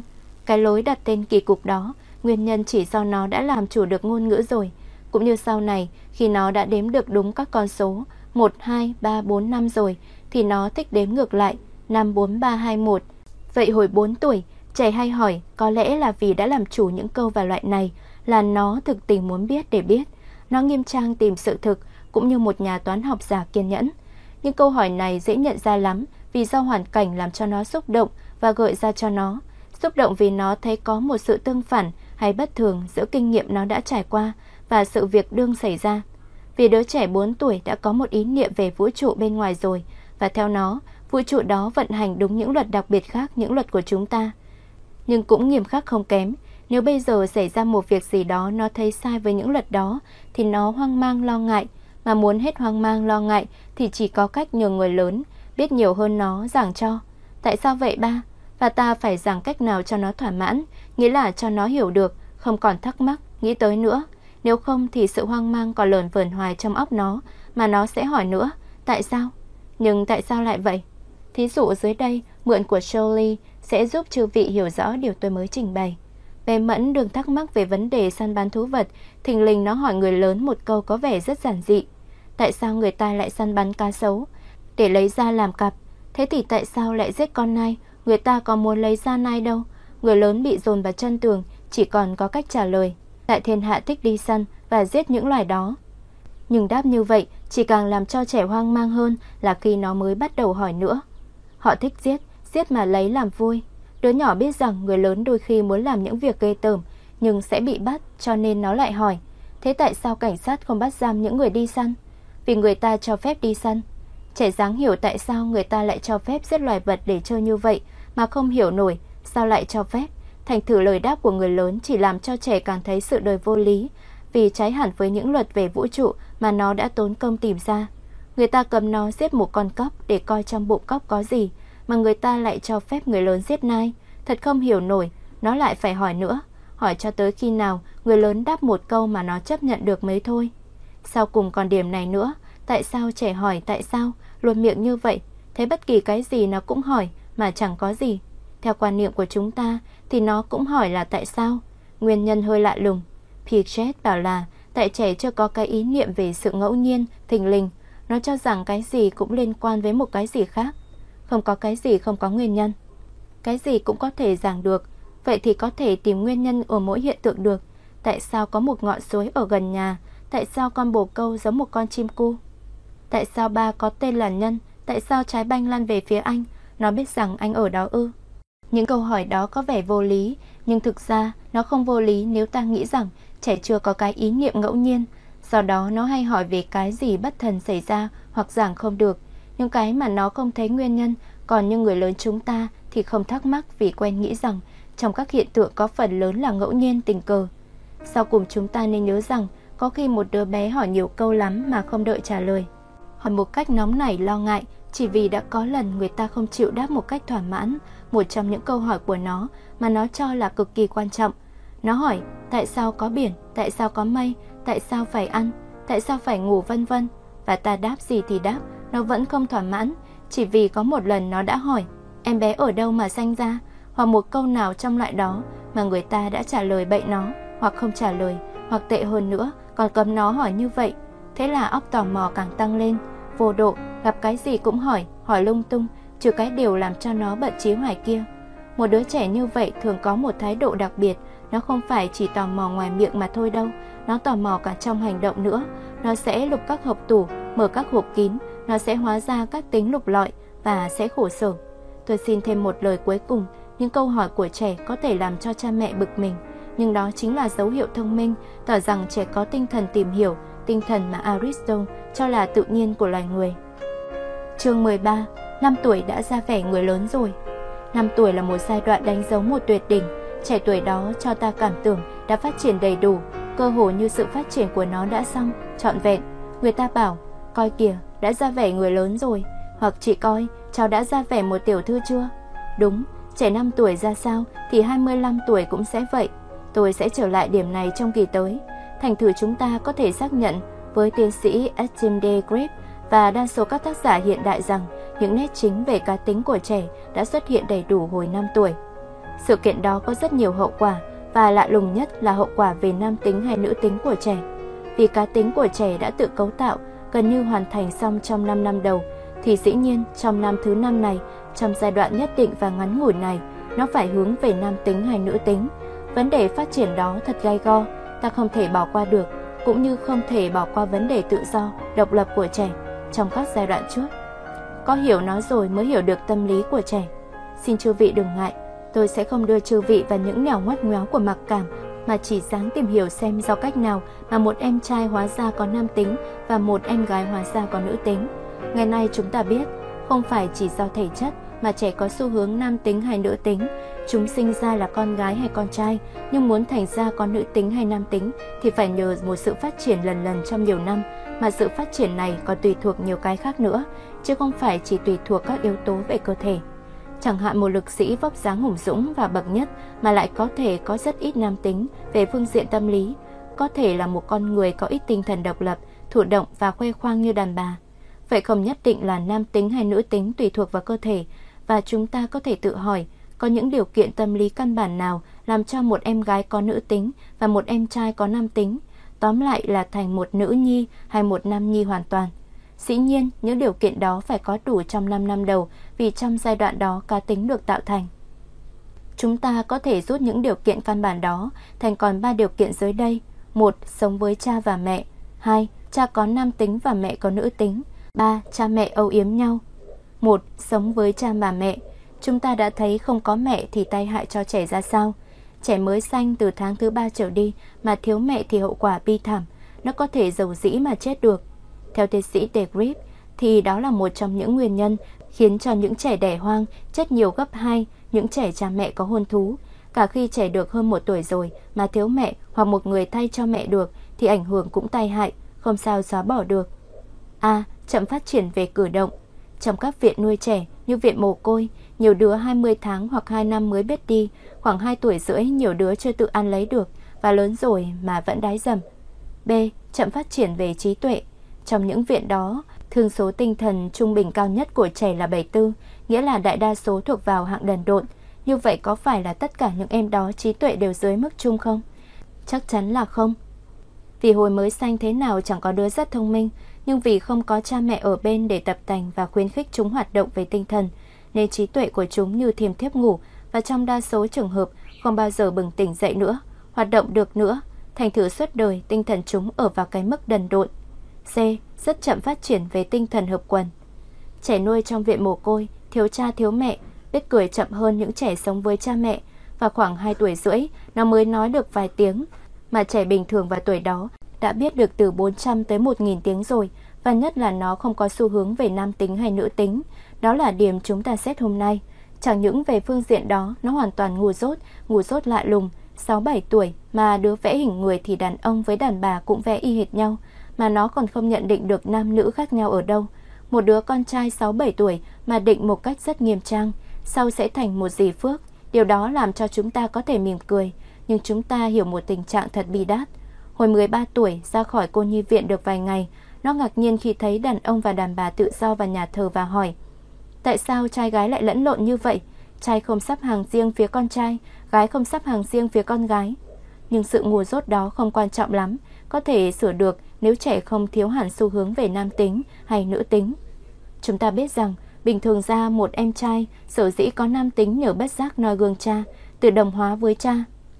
Cha nó tập cho nó thành ra một nam nhi, có nam tính, không phải chỉ riêng có cha là tập cho nó như vậy, điểm này lát nữa chúng ta sẽ xét thêm. Nhưng đứa trẻ không có cha, nhất là đứa trẻ ở trong viện mồ côi, thì có người đàn ông nào đâu cho nó đồng hóa. Có ông bác sĩ trích nó khi nó đau chăng, hay là ông mục sư nghe nó thú tội, hay là nhà chuyên môn tâm lý nhi đồng mỗi năm một lần lại viện làm trắc nghiệm cho nó. Đứa trẻ sống trong một gia đình không có cha, ít nhất có thể đồng hóa với thầy học, ông nội ông ngoại hoặc một chú bác mà nó quý, mặc dầu trong nhiều trường hợp bấy nhiêu chưa đủ vẫn còn cái thảm cảnh của các đứa con trai của các bà vợ quá. Dù chồng chết hay chỉ vắng mặt hoài cũng vậy, có nhiều thứ quá chồng. Thường thường đứa con trai, nhất là đứa con trưởng của một bà mẹ không chồng, không bao giờ đạt được nam tính hoàn toàn.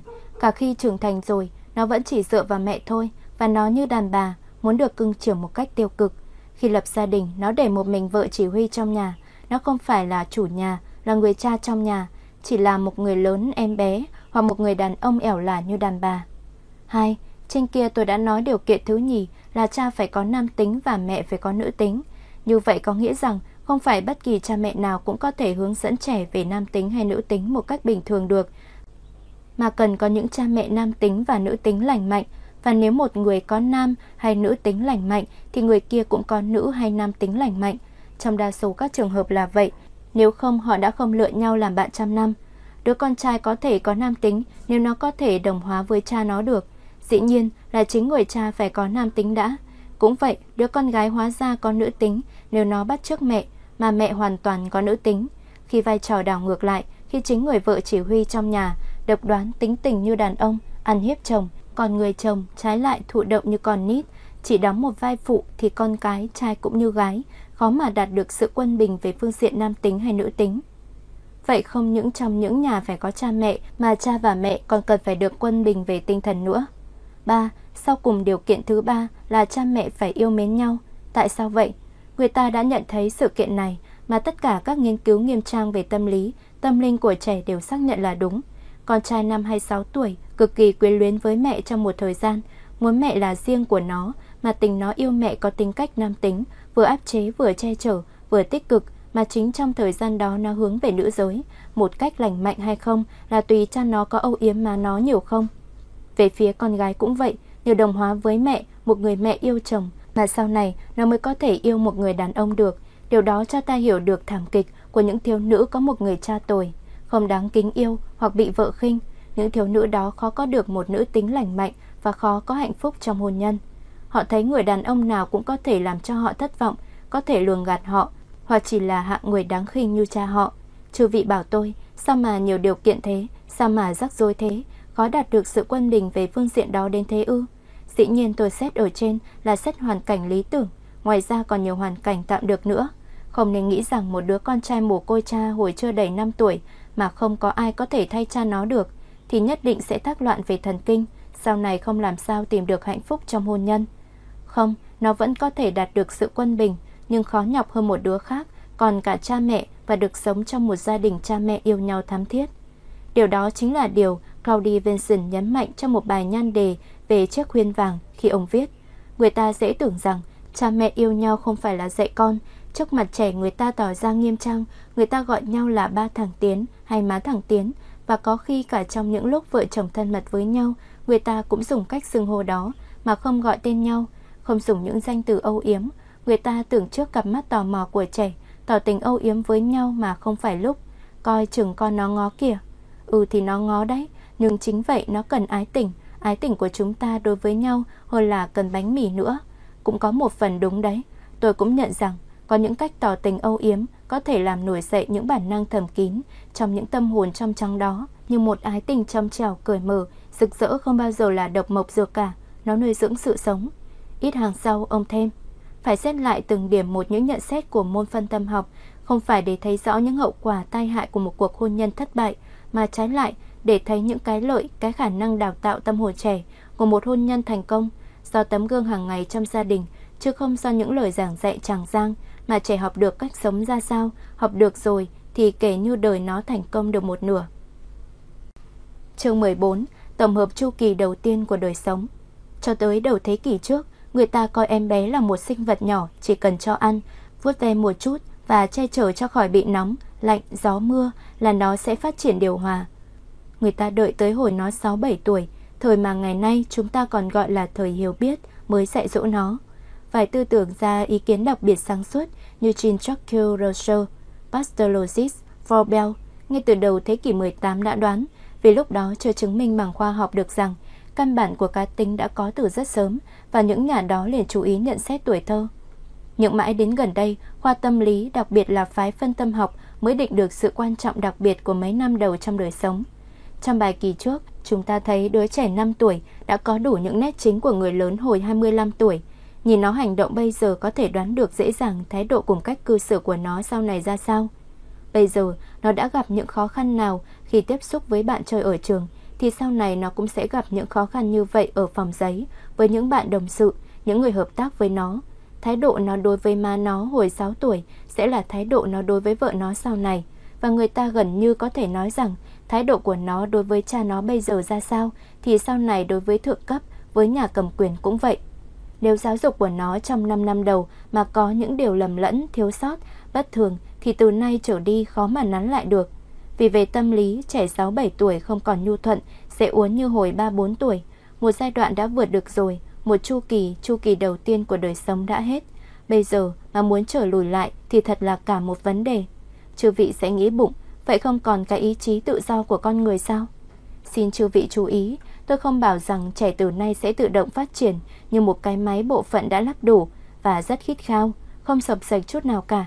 Không, tôi chỉ muốn bảo rằng ngay từ hồi 5 tuổi, cá tính của trẻ đã hướng về một hướng nhất định và tuy nó tự do nhưng chỉ tự do trong cái hướng đó thôi. Và tôi cũng không dám bảo rằng hướng đó cố định, tuyệt nhiên không thể chuyển được.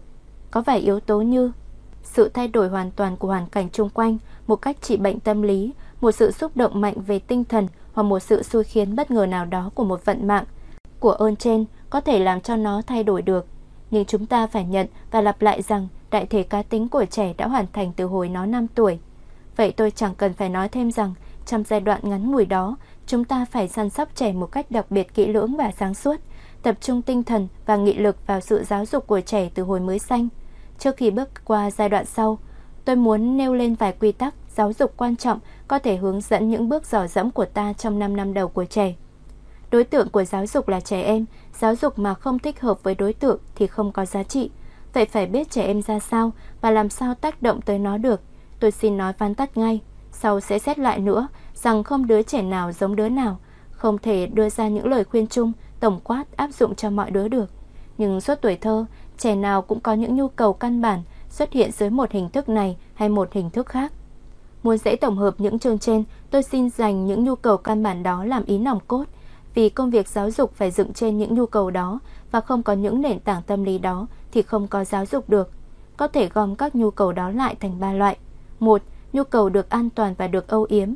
Nhu cầu này do nhu cầu kia mà có, vì trẻ không được âu yếm thì không được an toàn. 2. Nhu cầu được độc lập tự do. 3. Sau cùng nhu cầu được hiểu biết. Chúng ta đã nhiều lần thấy rằng trẻ không được âu yếm, dù có sống được, cố bám vào đời sống được thì thái độ cũng có cái gì bất thường, gần như thành tật, không sao sửa được. Vậy điều kiện căn bản cho sự phát triển bình thường về tinh thần của trẻ là phải được âu yếm, lẽ đó không cần phải giảng nữa.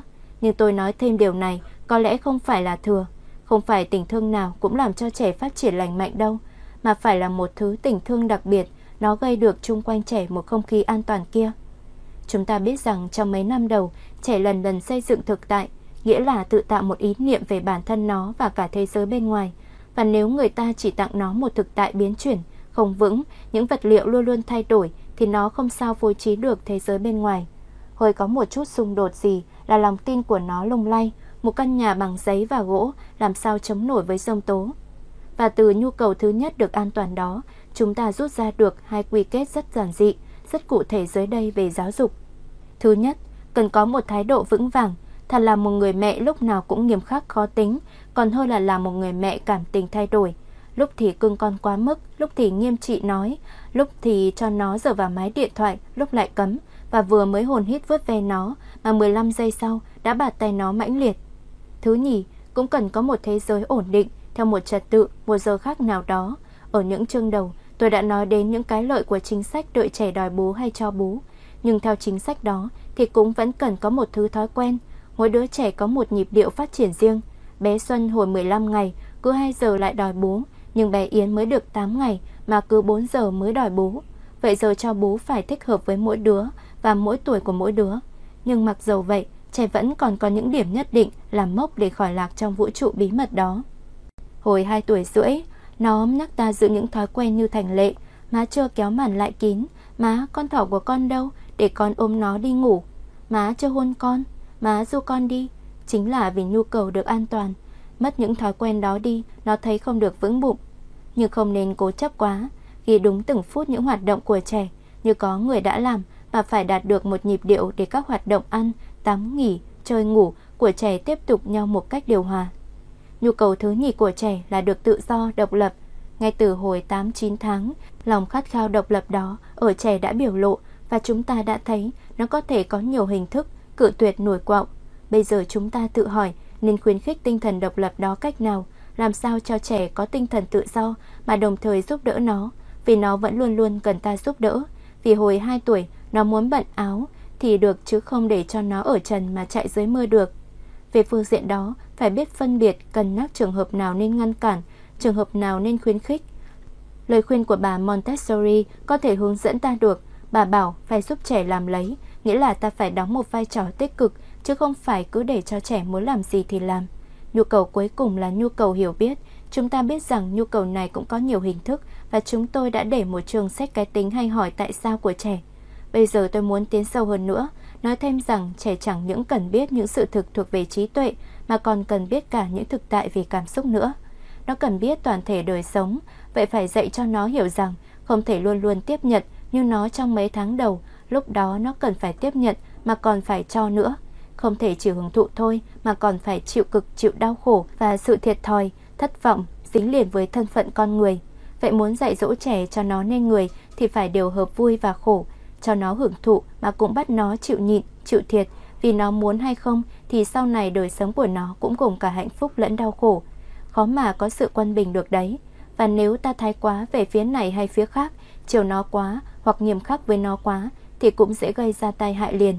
Đứa trẻ cứ phải chịu nhịn, chịu thất vọng hoài thì lớn lên nhất định sẽ hóa ra khó tính, tham lam vô độ. Hồi nhỏ không được âu yếm nên bây giờ nó gần như không thể yêu được người khác mà lại cứ đòi mọi người phải yêu nó. Đó là thảm kịch của những trẻ đẻ hoang hoặc bị cha mẹ ghét bỏ, luôn luôn khát khao tình yêu mà không bao giờ được thỏa mãn. Yêu tôi đi, yêu tôi đi, dù tôi có ăn cắp ăn trộm hay dù tôi chẳng đáp được chút nào cả. Mà đứa bé được nuông chiều quá mức, muốn gì được nấy cũng không sung sướng gì hơn, vì sớm muộn gì một ngày kia nó cũng phải đụng đầu với thực tại và sẽ gặp nhiều nỗi đau khổ, thất vọng ghê gớm mà nó không chịu nổi vì bản tính nhu nhược hoặc vì cá tính nghèo nàn, tầm thường quá. Đời sống thực sẽ hóa ra khổ sở cho nó quá, và trước một thực tại khó chịu ít hay nhiều có thêm một đứa em mới sanh bắt đầu đi học hoặc đau ốm hoặc người thân mất. Nó chỉ tìm cách lẩn trốn mà hóa ra thần kinh suy nhược, chịu thua nghịch cảnh. Những lời tôi trình bày ở trên có vẻ phức tạp và hơi khó thực hành, nhưng chúng ta nên nhớ rằng một cá tính cao đẹp là cả một công trình nghệ thuật. Phải tốn công đào luyện một cách sáng suốt, chăm nom một cách tế nhị với nhiều tình thương mà không có một phương pháp nào đảm bảo cho ta thành công được. Chương 15. Xung đột hồi 6 tuổi. Giai đoạn 6 tuổi, đúng hơn là 6 tuổi rưỡi, giống giai đoạn bực mình hồi 2 tuổi rưỡi một cách lạ lùng. Nhưng hồi 6 tuổi, trẻ không phải chỉ phản kháng không hoặc nổi quạo mỗi khi ta bảo nó làm theo ý ta như thời trước. Bây giờ tiếng không của nó rõ ràng có vẻ thách thức ta. Nó cương quyết bảo, không, con không làm, mà không thể bắt con làm cái đó được. Và nó có lý, vì tuổi này có thể lý luận với nó được rồi. Và như vậy, nó có muốn làm việc gì là tự ý nó, chứ ta không thể ép buộc nó về thể chất được. Chẳng hạn, bắt nó phải dọn dẹp phòng của nó, lễ phép với em họ nó, ép buộc nó không được, nó đã qua giai đoạn đó rồi. Nhưng ta vẫn còn có thể dùng thuật để dụ nó, và ở tuổi này, con số có một thứ ma lực đối với nó. Đôi khi chỉ cần khiêu khích một đứa bướng bỉnh, bảo nó, mà coi xem con có dọn dẹp xong không trước khi mà đếm tới 20, là tức thì nó lăng xăng thu dọn các vật bỏ bừa bãi trong phòng, mảnh giấy vụn, các viên đạn, chiếc khăn, mẩu dây gai vân vân. Chư vị hỏi tôi, nhưng tại sao hồi 5 tuổi nó dễ thương, biết điều như vậy, rồi bỗng nhiên bây giờ hung hăng chống lại cha mẹ như con gà chống con vậy, khiến cha mẹ nó phải ngạc nhiên. Tại sao bỗng nhiên nó lại phản kháng, đôi khi tới căm hận nữa. Thằng Mạnh đi ngang qua chỗ ba nó ngồi, đá vào tờ báo càu nhàu, cút đi, quấn chân tao. Con Hòa thấy mà nó ăn bận rất đẹp, đi ngang qua bảo, ngộ dữ, rồi nó bạt tai con búp bê của nó một cái.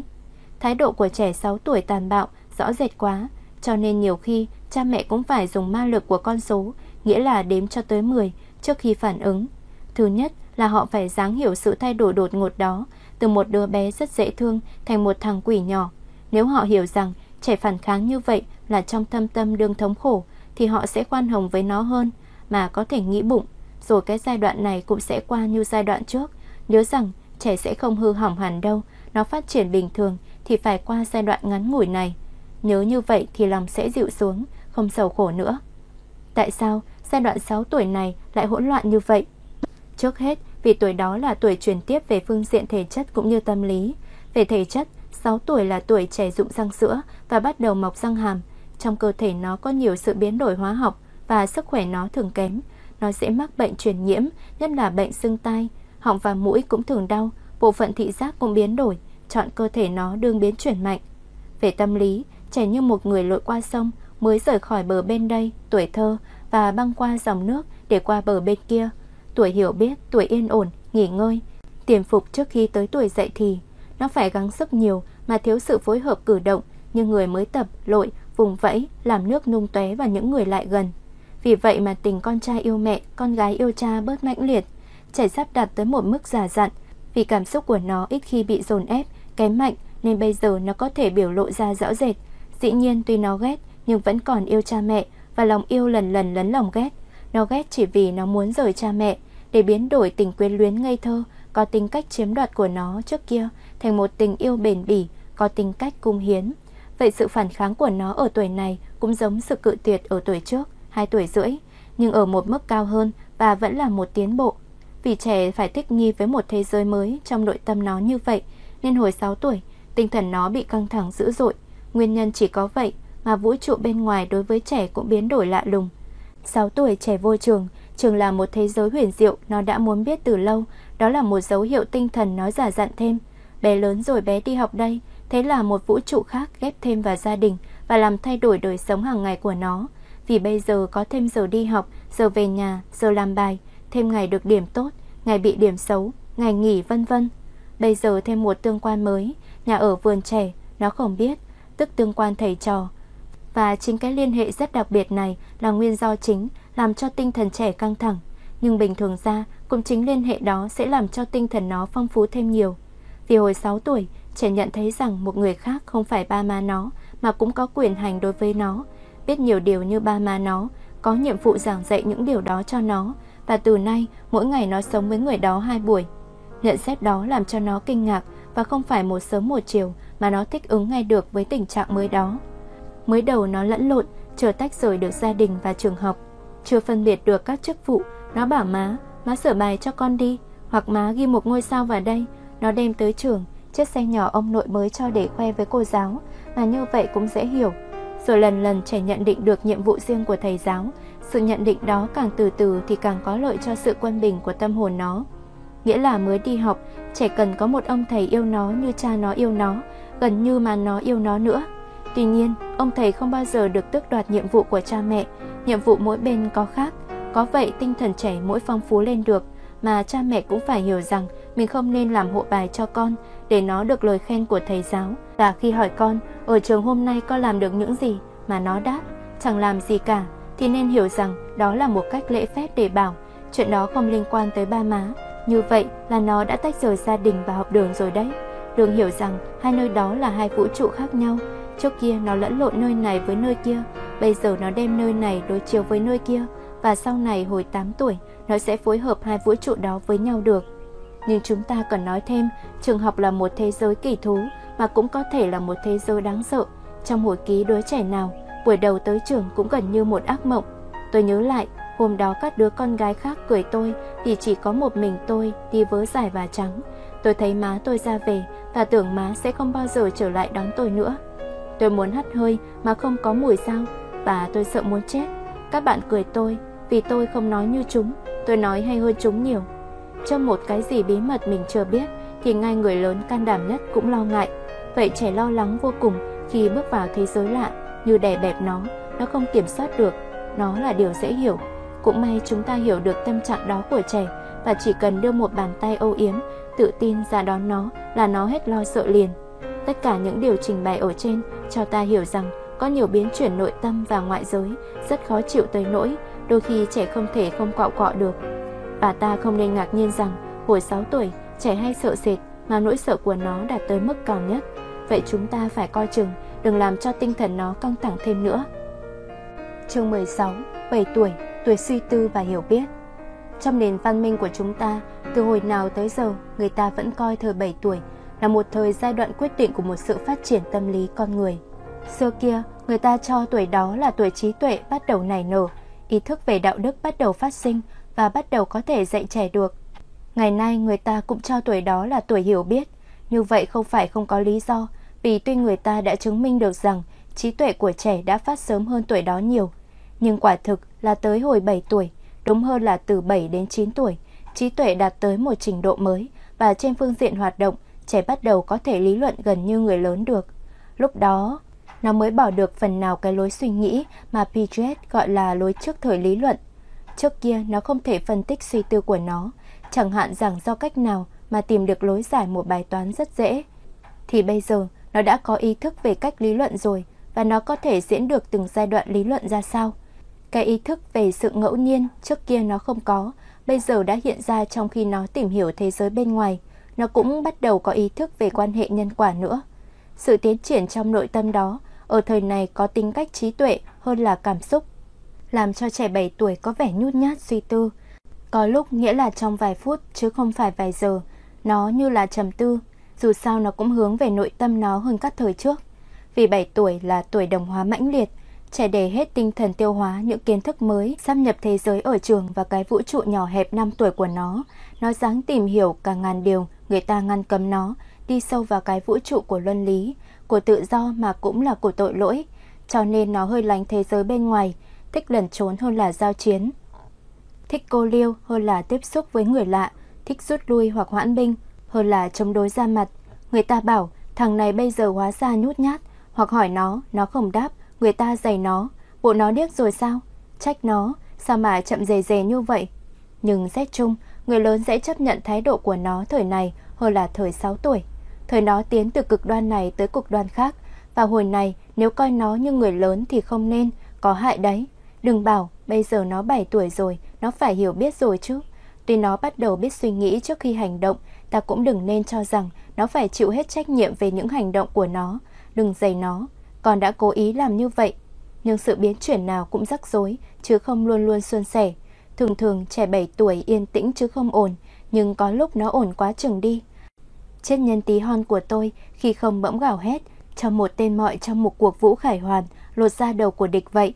Có lúc nó hung hăng, tàn bạo, trở lại thời nhỏ, chạy từ đầu phòng tới cuối phòng, mở cửa, khép cửa rầm rầm, leo trèo nhảy nhót, nhón chân xoay tít một vòng như con quay, vân vân. Hoặc là những hành động phản kháng kỳ cục, bình thường nó dễ bảo, tuân lời, quyến luyến thân mật với cha mẹ lắm, rồi bỗng nhiên nó bỏ nhà ra đi, nhưng rồi lại trở về ngay. Có khi nó tự cho nó là con nuôi của cha mẹ nó. Này, mày biết không, má tao đâu phải là má ruột của tao, má ruột của tao là Hoàng hậu Hà Lan kia. Cũng may, miệng tuy nói vậy mà nó vẫn coi gia đình nó là trung tâm vũ trụ, là ổ ấm nhất của nó. Vậy từ 7 tuổi đến 9 tuổi, quả là một giai đoạn biến chuyển tâm lý rất quan trọng, vì chính trong thời gian tương đối dài đó mà trẻ có ý niệm về đạo đức. Xét về vấn đề đạo đức của trẻ, vấn đề tế nhị đó, rồi không thể không ngại ngùng. Nhiều nhà tu hành cho rằng vấn đề luân lý thuộc về thần học hơn là tâm lý, nhưng chính nhà thần học cũng nhận rằng tâm lý học cũng giúp được cho luân lý, vì chính nhà tâm lý mới nghiên cứu được dễ dàng sự phát triển của lương tâm ở trẻ. Nhờ những kỹ thuật dò xét vũ trụ nội tâm của trẻ, trước khi trẻ tới cái tuổi làm lễ sám hối đầu tiên, chúng tôi sẽ chỉ dùng những công cuộc nghiên cứu nghiêm trang mà tìm hiểu sự phát sinh ý thức luân lý ở trẻ. Như vậy chắc khỏi mắc cái lỗi vượt ra ngoài phạm vi của chúng tôi. Jean Piaget, nhà tâm lý nổi danh Thụy Sĩ mà tôi đã nhắc tên nhiều lần, đã dùng một kỹ thuật độc đáo để phân tích sự phát triển óc phê phán về đạo đức ở trẻ. Nhân viên thí nghiệm kể cho một em nhỏ nghe hai câu chuyện ngắn như dưới đây. Một em trai tên Văn đương ở trong phòng riêng của em, người nhà gọi em đi ăn. Em vô phòng ăn, nhưng sau cánh cửa phòng ăn có kê một chiếc ghế dựa, trên ghế đặt một cái khay và trên cái khay có 15 cái tách. Văn không thể biết được sau cánh cửa có những cái đó, nó đẩy cửa vô, cánh cửa đụng vào cái khay, thế là 15 cái tách rớt, bể hết. Hồi xưa có một em trai tên là Hiến, một hôm mà em đi vắng, em muốn lấy kẹo mút trong tủ, em leo lên một chiếc ghế dựa, chìa tay với, nhưng kẹo mút cao quá không với tới, và trong khi với em đụng phải một cái tách, chiếc tách rớt xuống bể. Chư vị nhận thấy hai câu chuyện đó rất giống nhau, chỉ khác nhau ở cái điểm đạo đức thôi. Nhân viên thí nghiệm kể xong hỏi em nhỏ hai câu này. Hai em Văn và Hiến đó có phải tội ngang nhau không? Hay là nếu một em có tội hơn em kia thì là em nào có tội hơn và tại sao? Phân tích những câu đáp của trẻ có thể biết được trẻ đánh giá phẩm hạnh của các trẻ khác ra sao và do đó đoán được nó đánh giá phẩm hạnh của chính nó ra sao. Tóm lại là biết được trình độ phê phán đạo đức ở trẻ trong lúc ta hỏi nó. Ở đây tôi cần nói thêm ngay điều này. Ý thức đạo đức có những rễ sâu đã bắt đầu bén trong lòng trẻ từ tuổi thơ. Ngay từ 2 tuổi, 2 tuổi rưỡi, trẻ đã có cái ý chí tự do cố ý làm, rồi nó có ý thức về phép tắc trước khi có ý thức về bổn phận, có ý thức về tội lỗi trước khi biết ăn năn, nhưng thực là ý thức đạo đức thì phải tới hồi 6-7 tuổi mới phát hiện, mà còn hạn chế lắm. Điều đó cho ta hiểu được tại sao Piaget chỉ dùng thí nghiệm trên với những trẻ từ 6 tới 12 tuổi. Nhưng bình thường ra, muốn nghiên cứu cho đủ sự phát sinh ý thức đạo đức của trẻ thì phải bắt đầu từ hồi nó được 9 hay 10 tháng, vì ngay từ hồi đó nó đã sống trong bầu không khí phép tắc rồi. Nhưng chúng ta hạn chế sự tìm hiểu của chúng ta như Piaget đã làm, và đây là kết quả của thí nghiệm của ông. Dĩ nhiên những kết quả đó tùy thuộc tuổi và hoàn cảnh, tức gia đình trẻ thuộc giới nào, dạy dỗ nó ra sao của mỗi đứa. Trước 7 tuổi, các câu đáp hầu hết đại khái như sau. Thằng Văn xấu nhất. Tại sao? Tại nó đánh bể 15 cái tách. Nhưng tại sao nó đánh bể? Tại nó vô ý. Thế còn thằng Hiến nó đánh bể một cái tách. Tại sao? Nó muốn ăn kẹo mút. Thế đứa nào xấu hơn? Thằng Văn, vì nó đánh bể 15 cái tách. Có đứa đưa ra những lý lẽ khác nhưng kết luận vẫn vậy. Thằng Văn vẫn có tội hơn cả, vì nó làm tổn hại nhiều nhất. Vậy chính nó đáng chịu phạt nặng hơn. Trẻ chưa nhận định được rằng một hành vi có đạo đức hay không có đạo đức trước hết là do cái ý chỉ. Có cố ý hay không, có thiện ý hay có ác ý. Đối với nó, giá trị của một hành vi chỉ tùy thuộc hậu quả vật chất. Đánh bể nhiều tách hay ít, hoặc bị cha mẹ bạt tai nhiều hay ít, mạnh hay nhẹ. Và người ta có thể bảo rằng hồi 6 tuổi, trẻ cảm thấy có tội chỉ vì nó bị phạt, chứ không vì nó thực sự chịu trách nhiệm về một hành vi xấu xa. Như vậy ta thấy ngay rằng trẻ không có tội mà ta phạt nó thì hậu quả tai hại. Thấy bị phạt, nó tưởng rằng nó có tội, và sau này lớn lên nó cũng có thể cảm thấy có tội vì những hành vi chẳng có gì đáng chê trách. Nhưng bình thường từ 7 tới 9 tuổi, ý thức tội lỗi khách thể đó giảm dần đi, và tới 10 tuổi thì mất hẳn, và trẻ nhận định được ý chí của hành vi. Đứa đó tội nhất là đứa muốn ăn vụng mất, chứ không phải đứa đánh bể nhiều tách nhất. Sự tiến triển đó xảy ra từ từ và tùy hoàn cảnh. Không phải là trẻ trả lời được đúng về hai câu chuyện trên kia mà nó đã thành một đứa có đạo đức, vì nó vẫn còn có thể lầm lẫn một luật đạo đức với một phép xã giao, một hành vi hợp lẽ, một sự tuân lệnh. Nó vẫn có thể chưa phân biệt được dại dột và tội lỗi. Chương 17. 8 tuổi, sự tiến triển của tinh thần hợp quần. Tôi đã nhiều lần nhấn rằng sự phát triển tinh thần cũng như thể chất của trẻ không theo một đường biểu diễn đều đều, mà trái lại có lúc vọt lên rồi thình lình ngừng lại, chạy ngang trong một thời gian dài hay ngắn, cũng như leo tới đỉnh núi rồi tới một miền bình nguyên vậy. 7 tuổi là một trong những bình nguyên đó, một trong những giai đoạn may mắn để cha mẹ có giờ lấy lại sức chuẩn bị cho một giai đoạn khó khăn sau. Qua 8 tuổi, sự yên ổn có tính cách khác, vì 8 tuổi không phải là một giai đoạn phản kháng, luôn luôn chống đối như cái hồi 2 tuổi rưỡi, 5 tuổi rưỡi, mà là một giai đoạn bành trướng. Trẻ như vượt ra khỏi khung cảnh gia đình và khó tuân được một kỷ luật hơi nghiêm khắc. Để đánh dấu chu kỳ thứ nhì của đời sống từ 6 tuổi tới tuổi dậy thì, Gesell dùng vài danh từ tuy diễn không hết được cái nét chính của mỗi giai đoạn, nhưng giúp cho ta dễ nhớ. Ông bảo 6 tuổi là tuổi phân tán, 7 tuổi là tuổi suy tư, 8 tuổi là tuổi bành trướng. Và ông nói thêm, trí tuệ của đứa trẻ 8 tuổi luôn luôn mải chiếm những khu vực mới. Trước hết về thể chất, sức khỏe của nó khá hơn hồi 7 tuổi. Nó không mau mệt nữa, tinh thần ít căng thẳng, và nó thực sự có nhu cầu làm những cử động mạnh bạo.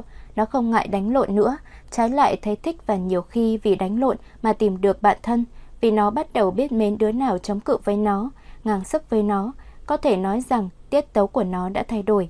Hồi 7 tuổi nó trì trệ hoặc có vẻ như điếc vì nó chuyên chú vào những cái gì đâu đâu đó. Bây giờ nó làm việc gì cũng rất mau và chỉ làm nửa chừng thôi.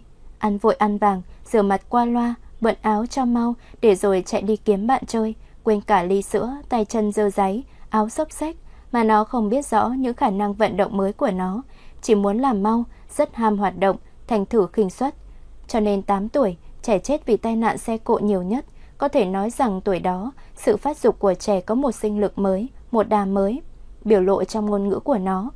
Con đợi không được, có khi nó chẳng thèm nói vậy, cứ lặng lẽ bỏ đi, vì nói vẫn còn mất thì giờ quá. Về trí tuệ cũng vậy, nó có những khả năng mới, sự gắng sức và tập trung tinh thần tăng lên, cho nên các nhà giáo dục rất thích tuổi đó. Cơ hồ lòng khao khát tìm hiểu của nó không biết tới đâu là cùng. Không phải nó chỉ hỏi han mà thôi đâu, còn tích cực tìm hiểu những bí mật của thế giới bên ngoài nữa. Cho nên nó muốn biết chế tạo các đồ vật cách nào, và nó chăm chú xét chi tiết máy móc cùng các kỹ thuật của loài người. Cái gì cũng gợi tánh tò mò của nó, làm cho nó say mê, và cơ hồ nó muốn đút cái vũ trụ kỳ thú này vào trong túi nó. Vì vậy, thời đó là thời nhu cầu sưu tập đạt tới mức cao nhất. Một bà mẹ cho hay rằng thấy trong túi đứa con trai 8 tuổi một vật gì như hình cái dổi heo, màu xám cột ở giữa. Một chiếc khăn mùi xoa, một cuộn dây gai, một con dao con chó xếp một nửa, một hộp quẹt rỗng, một miếng sắt để hàn, một bóng đèn pin, một chiếc dây giày, một cây viết chì, hai cục phẩm, 4 con cò ngoại quốc, 2 cái đinh, một ngòi viết và một mảnh cắt trên nhật báo. Và khi bà ta muốn liệng những thứ đó vào giọt rác thì đứa con khóc sướt mướt, la lên: "Nhưng con cần dùng tất cả những thứ đó."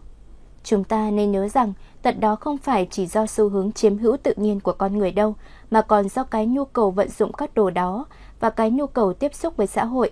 Tuổi đó trẻ sưu tập không phải vì giá trị trao đổi của các vật đâu, đôi khi cũng có một sự trao đổi như buôn bán thực sự vậy, bán các tấm hình, chân dung các thể thao gia, dụng cụ học đường, nút chai, viên đạn vân vân. Cha mẹ chúng cho sự mua đi bán lại liền đó là kỳ cục, nhưng đó chính là dấu hiệu trẻ đã đạt được một mức tiến bộ trong sự tiếp xúc với xã hội, trong sự hợp quần. Về phương diện hợp quần đó, thời 8 tuổi đánh dấu một đỉnh cao. Muốn biết sự phát triển của tinh thần đó ra sao, chúng ta cần trở lui về các giai đoạn trước, vì bây giờ người ta biết rằng bản năng hợp quần cũng như trí tuệ và cảm xúc không thình lình xuất hiện vào một tuổi nhất định nào đó đâu. Dạy nó đâm sâu từ trong tuổi thơ của trẻ, và nó được tình thương của cha mẹ nuôi dưỡng. Lần tiếp xúc đầu tiên với xã hội ở đây hiểu theo một nghĩa rất hạn chế, thường xảy ra từ khi trẻ được 2 hoặc 3 tháng. Vào khoảng đó, trẻ thấy người lớn nhỉ thì toét miệng ra cười. Vậy phản ứng đầu tiên có tính cách đặc biệt nhân bản của em bé đối với người lớn là phản ứng tích cực.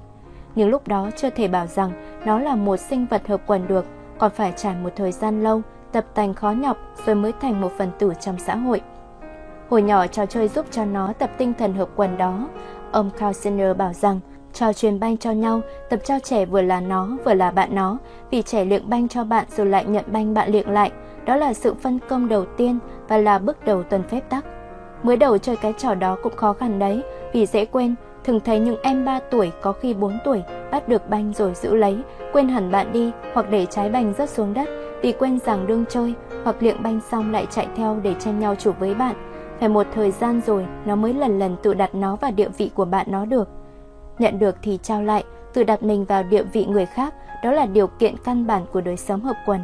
Đứa trẻ nào 3 tuổi không bao giờ cho mượn đồ chơi, chưa biết cho mượn đồ chơi. Đứa trẻ nào 4 tuổi không tìm cách an ủi một bạn đường khóc. Đứa trẻ nào 6 tuổi chơi với bạn mà luôn đòi thắng bạn, không thì bỏ không chơi nữa. Tất cả những đứa đó đều chưa đồng hóa được với bạn, chưa cảm thấy được tình cảm của bạn. Có cái gì khiếm khuyết trong sự tiến triển của tinh thần hợp quần của chúng? Cái thói tự cho mình là trung tâm đã giam hãm chúng, không cho chúng đồng hóa với bạn. Chúng ta nên nhớ rằng, ngay hồi 7 tuổi, đối với trẻ, bạn chơi nhiều khi chưa được coi là cá nhân, chỉ hơn những đồ vật hữu ích một chút mà chưa phải là cá nhân riêng biệt. Chúng kết bạn chơi với nhau, thành lập xong một nhóm, nhưng chỉ một lát là tan rã, lại thành lập nhóm khác, thay đổi hoài, không vững bền như những liên hệ gia đình. Chính ông Karl Sener nhận thấy rằng trong sân trường giờ ra chơi, hạng trẻ 7 tuổi thay đổi bạn hàng ngày, không lập được bọn nào lâu bền. Nhưng từ 8 đến 9 tuổi thì đã khác, trẻ đã biết lựa một bạn chơi nào đó rồi, chứ không như trước, gặp bất kỳ đứa nào cũng cho nhập bọn. Chưa phải là tình thân thiết không chia sẻ với người nào khác như trong tuổi thiếu niên sau này đâu, nhưng bây giờ bạn đã là một cá nhân chứ không phải là một đồ vật hữu ích nữa. Và trẻ 9 tuổi thường có thể thực tình yêu bạn, hợp tác với bạn, tình bạn lúc này có tính cách hỗ tương rồi. Nếu mất một bạn chơi thì nó cũng buồn như người lớn mất một người yêu, và phải một thời gian mới tìm được một bạn chơi khác để thay thế. Thay một đồ chơi thì dễ, thay bạn khó hơn nhiều. Nhưng tính hợp quần đó còn khuyết điểm. Bạn vì một em trai 8-9 tuổi chỉ kết bạn được với những đứa con trai khác trạc tuổi nó, chứ không thân được với con gái và những đứa nhỏ hơn nó. Tuổi đó, bọn con trai và bọn con gái nhất định không chơi chung với nhau. Con trai lấy làm hãnh diện rằng được học một trường không có con gái, còn con gái thì chê con trai là dơ dáy, mất dạy. Trai gái không chấp nhận lẫn nhau là điều rất bình thường trong giai đoạn phát triển đó của trẻ. Chỉ khi nào giai đoạn đó kéo dài hoài thì mới là bệnh hoạn. Sau cùng chúng ta nên để ý rằng đại đa số các trường học không chú trọng tới sự phát triển của tính hợp quần hồi trẻ 8 hay 9 tuổi. Người ta thường buộc trẻ ngồi trong lớp phải làm bài lấy, không được chuyện trò với đứa ngồi bên, dù đứa này là bạn thân nhất của nó. Người ta cấm trẻ giúp bạn hoặc nhờ bạn giúp, cấm nó nói với bạn hoặc nghe bạn nói. Chỉ trong giờ ra chơi, người ta mới cho chúng chuyện trò với nhau. Mà từ hồi 8 tuổi, nhu cầu hợp quần mạnh tới nỗi muốn ra sao thì ra, trẻ nào cũng phải thỏa mãn nhu cầu đó cho được. Và buồn thay, chúng phải dùng tới những cách ngoắt ngoéo. Chúng nhắc nhau, cóp của nhau, làm dấu cho nhau, trao đổi những mảnh giấy với nhau, thì thầm với nhau, âm mưu với nhau để chống lại thầy giáo. Thành thử người ta vô tình dạy cho chúng hợp quần một cách ngược lại.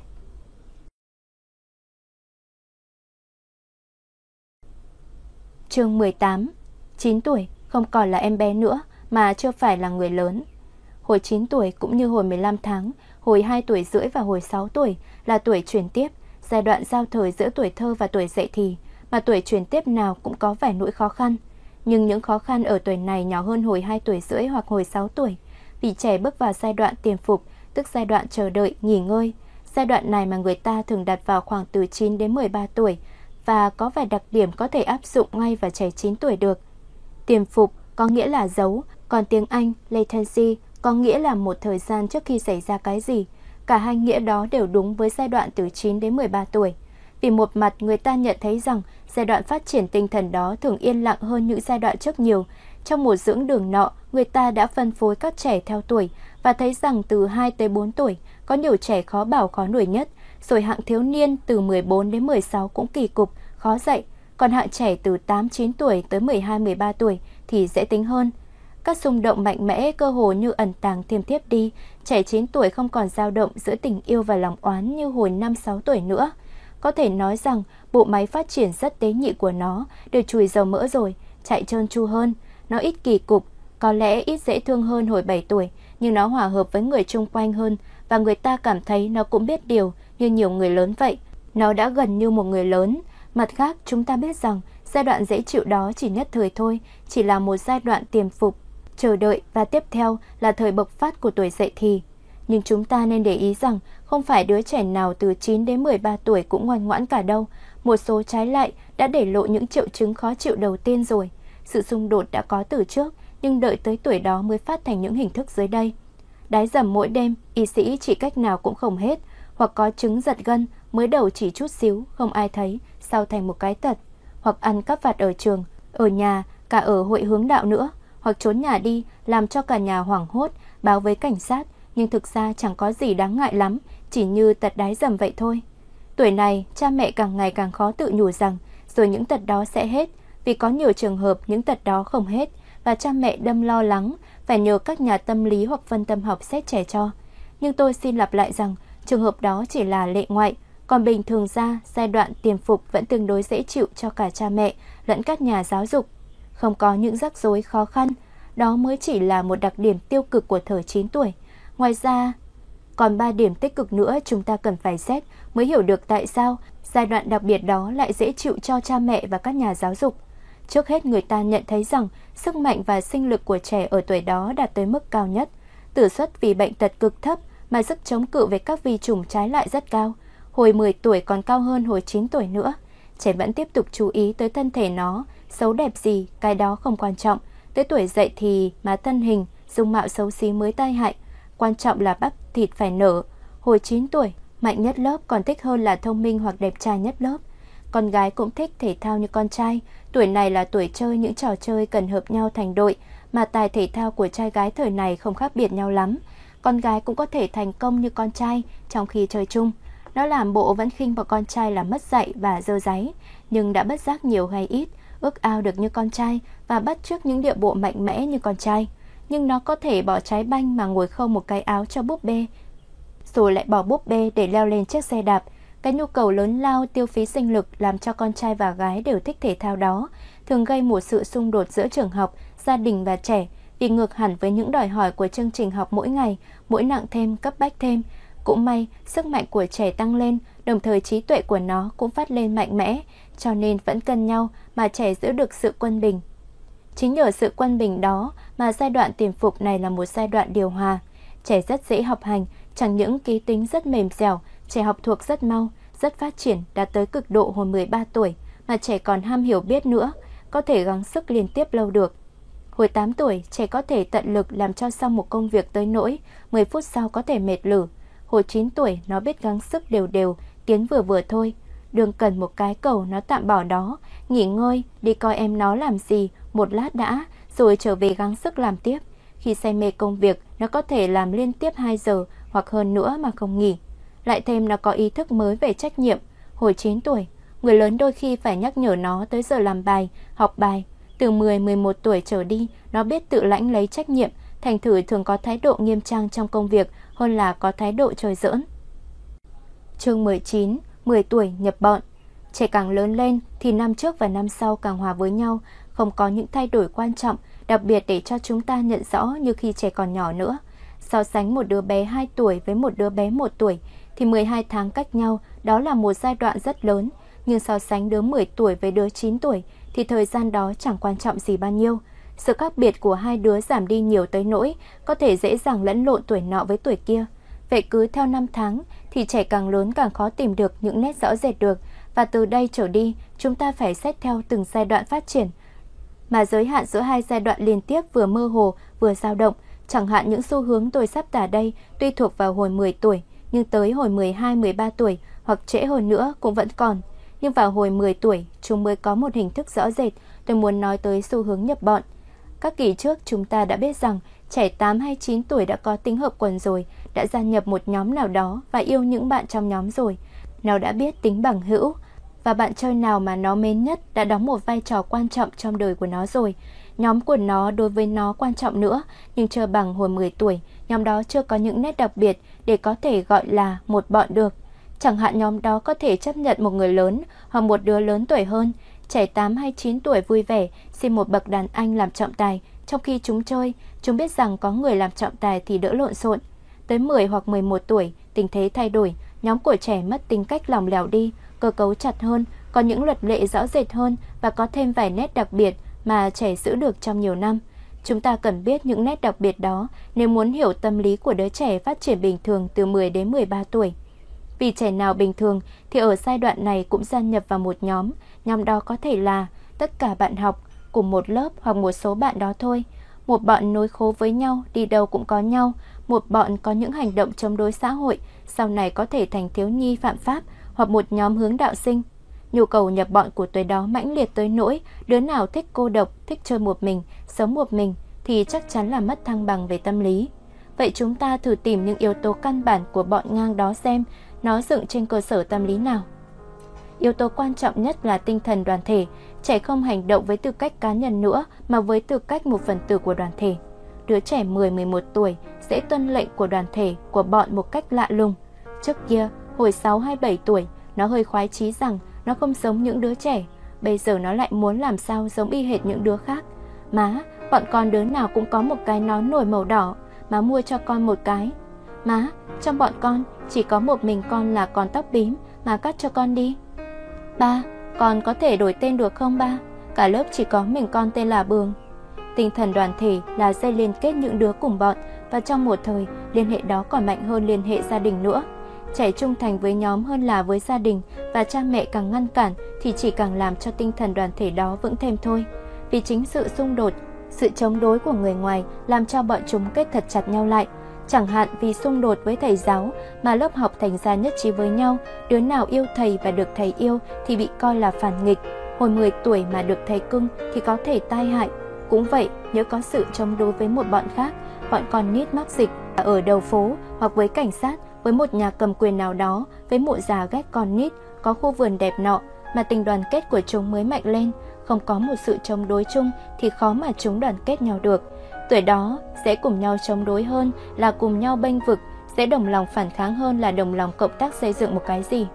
Một yếu tố căn bản nữa của bọn là một số nghi thức đặc biệt nào đó, tiếng lóng, hội họp kín, bắt tay nhau theo một lối riêng, cột khăn quàng cổ hoặc đội nó theo một kiểu riêng, làm lễ nhập bọn một cách bí mật.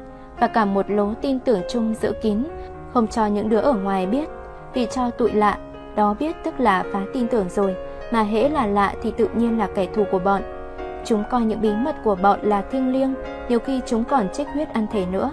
Yếu tố cuối cùng là có một địa hạt riêng, có thể là hội trường hướng đạo hoặc một cái lẫm cũ, một trại cưa, một khu đất hoang, một góc phố, một cái hang ở bờ biển.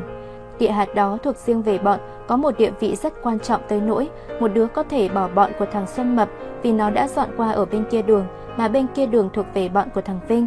Tinh thần đoàn thể, nghi thức đặc biệt, tin tưởng chung, địa hạt riêng đó là 4 yếu tố mà cơ cấu nội bộ của nhóm nào cũng có đủ trong giai đoạn tiềm phục của trẻ. Cần nói thêm rằng, gọi là bọn thì ít nhất phải có 3 đứa. Thường thường, các bọn của con gái chỉ hạn chế như vậy thôi. Nhưng về con trai thì mỗi bọn có ít nhất là 6-7 đứa, có thể tới 10 đứa, ít khi hơn. Lại thêm, trong bọn không có lẫn lộn trai gái, vì cũng như hồi 6-7 tuổi, trẻ thời này, trai không chấp nhận gái, gái không chấp nhận trai. Đứa nào trong bọn mà tỏ vẻ dễ thương với bọn con gái thì bị cả bọn khinh bỉ, có khi bị đàn anh trừng phạt nữa. Con gái mà muốn được chấp nhận vô một bọn của con trai thì phải ngổ ngáo như con trai, phải tài ba lẫm liệt, chẳng hạn leo cây không kém bất kỳ đứa nào, hoặc vật được một đứa con trai trong bọn. Nhưng nếu chẳng may cô ả mà lại say mê anh hai trong bọn thì thôi, kẻ như tiêu, cả bọn sẽ trục xuất cô ả. Nhưng trẻ họp bọn như vậy, dù là trong hình thức nào, cũng chỉ là để biểu lộ, nhiều khi bằng một cách rầm rộ, những nhu cầu thầm kín của chúng trong giai đoạn tiềm phục, cho nên chúng ta cần tìm hiểu những nhu cầu đó. Do đó, cần trở lại một vấn đề quan trọng mà ta đã xét trong vài giai đoạn trước, vấn đề độc lập tự do của trẻ, vì từ 10 tới 13 tuổi, trẻ sở dĩ nhập bọn là để cùng một lúc thỏa mãn hai nhu cầu trái ngược nhau, nhu cầu tùy thuộc và nhu cầu độc lập. Chúng ta đã biết rằng vào những tuổi đó, trừ phi được hoàn toàn thỏa mãn vì một tình bằng hữu đặc biệt nào đó, tình này có tính cách đặc biệt đa cảm, luôn luôn một trong hai đứa chi phối hẳn đứa kia, còn thì đứa trẻ nào bình thường cũng thấy có nhu cầu phải gia nhập vào một nhóm. Nhu cầu này mạnh hơn hết các nhu cầu khác, và khi bị nhóm trục xuất thì trẻ thấy đau khổ về tâm lý, có thể suốt đời có cảm giác bất an toàn trong sự giao thiệp với xã hội. Lại thêm, trẻ tuân lệnh của nhóm một cách hoàn toàn vô hạn, hết đứa chỉ huy làm gì thì tất cả những đứa khác phải làm theo, và cái gì mà mọi đứa cùng làm thì cái đó thành luật lệ của nhóm. Trẻ bất tuân lệnh cha mẹ chứ không dám bất tuân lệnh bạn bè, được cả nhóm khen, nó hãnh diện, bị nhóm chê, nó tủi nhục, còn sự phán xét của gia đình đối với nó không quan trọng bằng. Chúng ta nên nhớ rằng một số người lớn không bao giờ vượt khỏi được cái giai đoạn hợp quần đặc biệt đó. Họ chỉ sung sướng khi họ cảm xúc, suy tư như người chung quanh, và nhu cầu được tán thành của họ mạnh tới nỗi không bao giờ họ dám chống đối với nhóm của họ cả. Ngay những tiêu chuẩn đạo đức của họ cũng thay đổi tùy theo nhóm họ gia nhập. Có những hành động khi ở trong nhóm này họ theo bạn mà làm, rồi qua nhóm khác không dám làm nữa vì nhóm không chấp nhận. Tuy nhiên mới xét qua thì có vẻ như ngược đời, sự gia nhập vô một nhóm chẳng những thỏa mãn nhu cầu tùy thuộc mà còn thỏa mãn nhu cầu độc lập của trẻ nữa. Vì nhờ vô nhóm mà trẻ ở tuổi đó dáng thoát ly khỏi gia đình, trở nên độc lập, được nhóm tán thành. Nó thấy vững lòng mà dám coi thường gia đình. Dĩ nhiên cách đó không ổn đáng, nhưng tạm thời có công hiệu, nó đưa luật của nhóm ra để chống đối luật của gia đình. Nó dáng tách biệt xã hội người lớn ra khỏi vũ trụ của nó, và từ nay nó gạt bỏ người lớn trong các trò chơi của nó. Nhưng mặt khác, tuy gạt bỏ người lớn, trẻ 10-11 tuổi vẫn luôn luôn bắt chước người lớn và xét chung các hoạt động của nó dập theo hoạt động của người lớn. Nó lén lút hút thuốc, chơi thò lò, kể những chuyện rất thô tục, và nhiều khi có một hoạt động chống đối xã hội để tỏ ra mình cũng như người lớn đây. Nhiều bọn giúp sức, nó ăn cắp để tự chứng tỏ với chính nó rằng nó chẳng sợ gì cả, đã trưởng thành, già dặn rồi. Nhưng nó ăn cắp kẹo, trái cây, rượu ngọt nhiều nhất vì vẫn thích những thứ đó như hồi còn bé. Nó luôn luôn dáng xâm nhập vô cái xã hội cấm đoán của người lớn, và khi nó thí nghiệm về tính dục thì hầu hết là do tò mò và ngu dốt.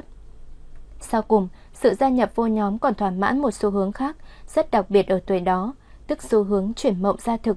Người ta nhận thấy rằng trẻ 10-11 tuổi rất dễ từ khu vực tưởng tượng chuyển qua khu vực hành động. Đó là hậu quả khuynh hướng thực tế rất rõ rệt và đặc biệt của tuổi đó chăng? Hay là hậu quả sự kém phân biệt được mộng và thực? Dù sao thì vào tuổi đó, trẻ đôi khi cũng sống cái mộng của nó một cách thực tế lạ lùng. Nó không phải chỉ tưởng tượng các cuộc mạo hiểm làm tướng cướp, mà nó còn đóng một chiếc bè rồi một buổi chiều hè nào đó cùng với đồng bọn xuống bè thả trôi để bị cảnh sát tóm cổ cách đó một quãng. Một mình thôi thì trẻ chỉ có thể mơ mộng hão huyền, nhưng được đồng bọn nâng đỡ thì nó có thể sống cái mộng của nó trong thực tế được. Và có lẽ nhờ những cuộc mạo hiểm kỳ thú đó mà hầu hết chúng ta đã trải qua ít nhất là một lần, nên những hồi ký về những bạn chơi hồi 11-12 tuổi mới gợi trong lòng ta một niềm nhớ nhung dai dứt như vậy. Chương 20. Vinh và khổ của nghề làm cha mẹ. Tới bữa nay là chấm dứt loạt câu chuyện về sự phát triển tâm lý của trẻ em. Chúng ta đã xét hai chu kỳ của đời sống, mới xét đại khái thôi, phải nhận như vậy vì trong mỗi giai đoạn chúng ta chỉ lựa những nét điển hình nhất, biểu lộ nhất. Vì vậy chúng ta không thể xét riêng từng em nào được, và nhiều khi tả một hiện tượng phát triển nào đó, nhớ tới một em tên Liên hay tên Mẫn, chúng ta không thể không nghĩ bụng, phải, tất cả những cái đó đúng đấy, nhưng mà tiếng nhưng này bao hàm nhiều mâu thuẫn đấy.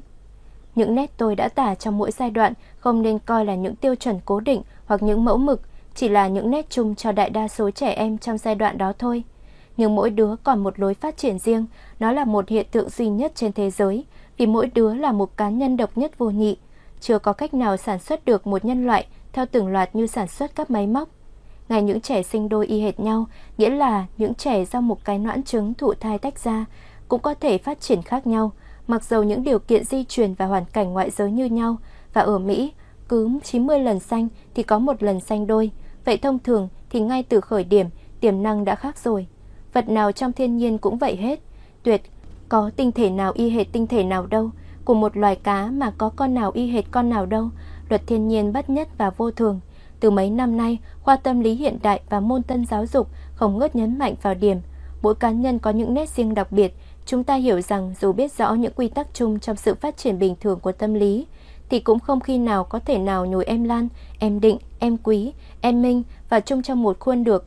Các phát triển của khoa tâm lý học ngày nay đã lật đổ các huyền thoại, trẻ là cục sáp, cha mẹ và các nhà giáo dục muốn nặn thành hình gì cũng được.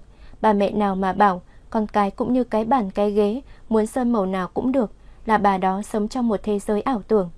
Vậy mỗi trẻ có một lối phát triển riêng biệt về phương diện thể chất cũng như về phương diện tinh thần. Người ta không thể nói, không được nói, đúng 1 tuổi thì phải cân được bao nhiêu ký, uống bấy nhiêu gam sữa.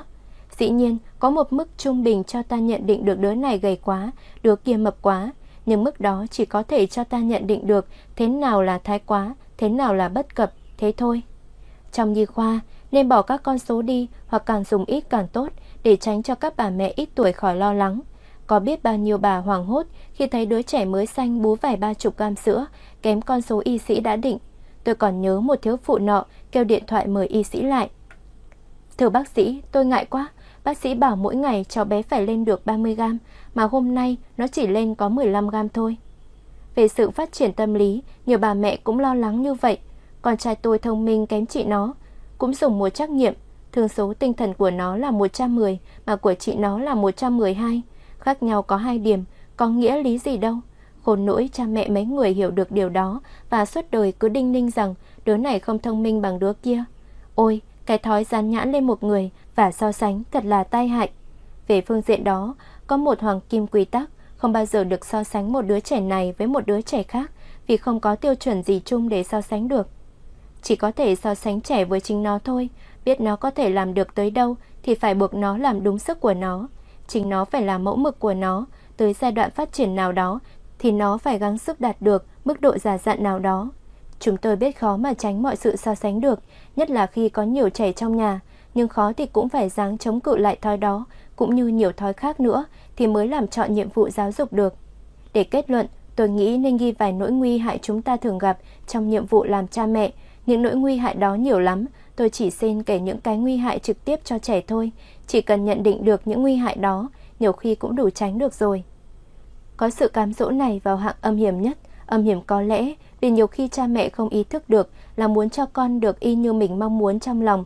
Nó còn là cái thai nằm trong bụng mà ta đã tưởng tượng nó ra sao rồi, trai hoặc gái, trắng trẻo hay không, sẽ giống hệt cha mẹ nó hoặc trái hẳn cha mẹ nó.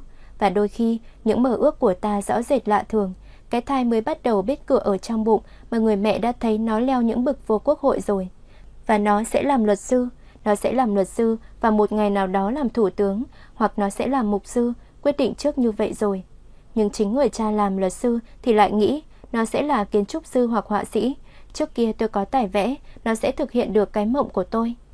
Cha mẹ nhiều khi bất giác xây dựng trước cuộc đời cho con, và sau này họ sẽ thỏa mãn hay thất vọng tùy đứa con có đáp ứng được những mơ tưởng của họ hay không. Cha mẹ nào mà khỏi mơ mộng, khỏi ước mong điều này điều khác cho con. Mơ thì mơ, nhưng phải ráng đừng để cho ước mơ của mình tác động vào thực tại, vì cuộc đời của con là một sáng tạo riêng của nó, chứ không phải là một tái tạo của chính đời ta. Hễ tôn trọng cá tính của trẻ thì cha mẹ dễ cởi bỏ được lần lần những ước mơ trong lòng mình mà quyến luyến với con, nó làm sao thì yêu nó làm vậy, mà cái đó bao giờ cũng phải tuần tự. Không phải chỉ trong vài giờ khi sanh con là chúng ta thành cha hoặc mẹ ngay đâu. Muốn thực hành cha mẹ theo ý nghĩa đầy đủ của tiếng cha mẹ thì phải ngoài 20 tuổi và phải tập tành lâu.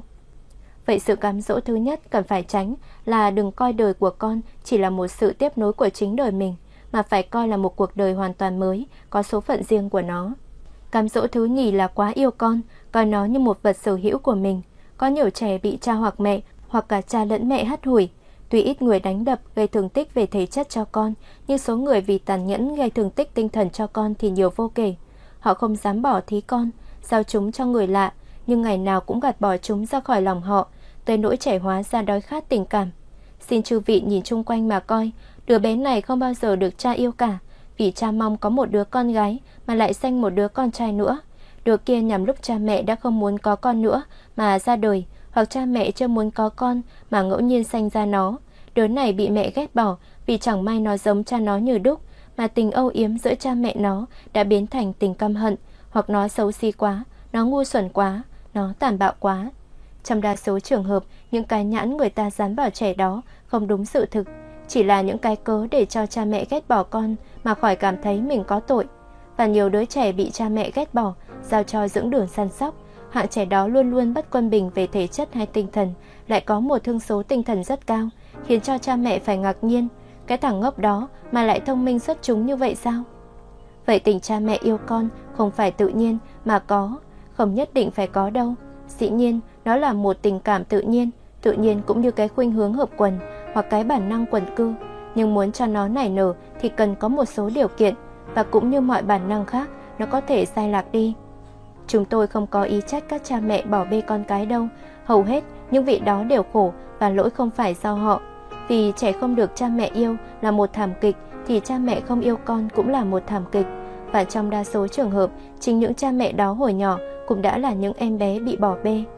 Những sự thực đó đau lòng đấy, nhưng chúng ta phải biết để mà hiểu được rằng một cách làm hại cho trẻ nữa là yêu nó quá. Yêu nó không phải lối, quyến luyến nó quá, coi nó như một vật vô cùng quý báu của mình, không rời nó ra, không muốn cho ai cướp nó trong tay mình. Cái tật đó, tật coi con như một vật sở hữu, mới là một sự cám dỗ mà hầu hết các cha mẹ mắc phải. Trong 20 năm, cha mẹ hy sinh hết thảy cho con, săn sóc nó suốt ngày đêm, bỏ hết các thú vui của mình vì nó, chịu bao nhiêu đau khổ vì nó, đem hết cả sức lực, tinh thần, kinh nghiệm giao nuôi nấng, dạy dỗ nó, làm việc gì cũng là vì nó cả. Vậy mà nó cứ chuẩn bị từng ngày một để xa dần, tách khỏi mình ra, chẳng nghĩ tới chuyện đền đáp bao nhiêu công ơn của mình, chỉ sẵn sàng hy sinh lại cho lớp sau. Cái sự thực đau lòng mà cha mẹ nào cũng cần phải nhận định cho rõ đó. Có thể diễn bằng câu này được: con ta không phải là con của ta, trời Phật cho ta mượn nó đấy, và bất kỳ lúc nào muốn đòi lại thì đòi. Nếu trước khi sanh con mà chúng ta đã hiểu thấu, thâm tín chân lý đó, thì chúng ta sẽ dễ chấp nhận được những hạn chế trong nhiệm vụ làm cha mẹ. Chúng ta sẽ nhận rằng phần lớn nhiệm vụ đó chỉ là tập cho trẻ có thể tự lập, không cần nương tựa vào ta nữa. Chúng ta phải thú thực rằng cơ hồ không sao tránh được cái ý muốn coi con cái là vật sở hữu của mình, chỉ có thể bỏ lần lần cái ý muốn đó được thôi, nhờ tinh thần khoáng đạt. Và để kết luận, tôi xin thưa rằng muốn có tinh thần thực tế, đừng để cho những mơ ước chi phối mình. Với tinh thần khoáng đạt đó, cha mẹ phải tu thân, tính luyện nhiệm vụ làm cha mẹ, rồi dần dần mới biết trọng cá tính của con được. Và khi tự đặt mình vào cái trào lưu sinh sinh hóa hóa bất tuyệt của tạo hóa, thì ta thấy sự tôn trọng cá tính của trẻ đó là điều rất tự nhiên. Vậy là nội dung của cuốn sách đã kết thúc rồi. Cảm ơn các bạn đã dành thời gian để lắng nghe cuốn sách, và mong rằng các bạn sẽ luôn ủng hộ kênh bằng cách like, share cũng như là subscribe kênh nhé. Và bây giờ, xin chào và hẹn gặp lại các bạn ở những cuốn sách lần sau.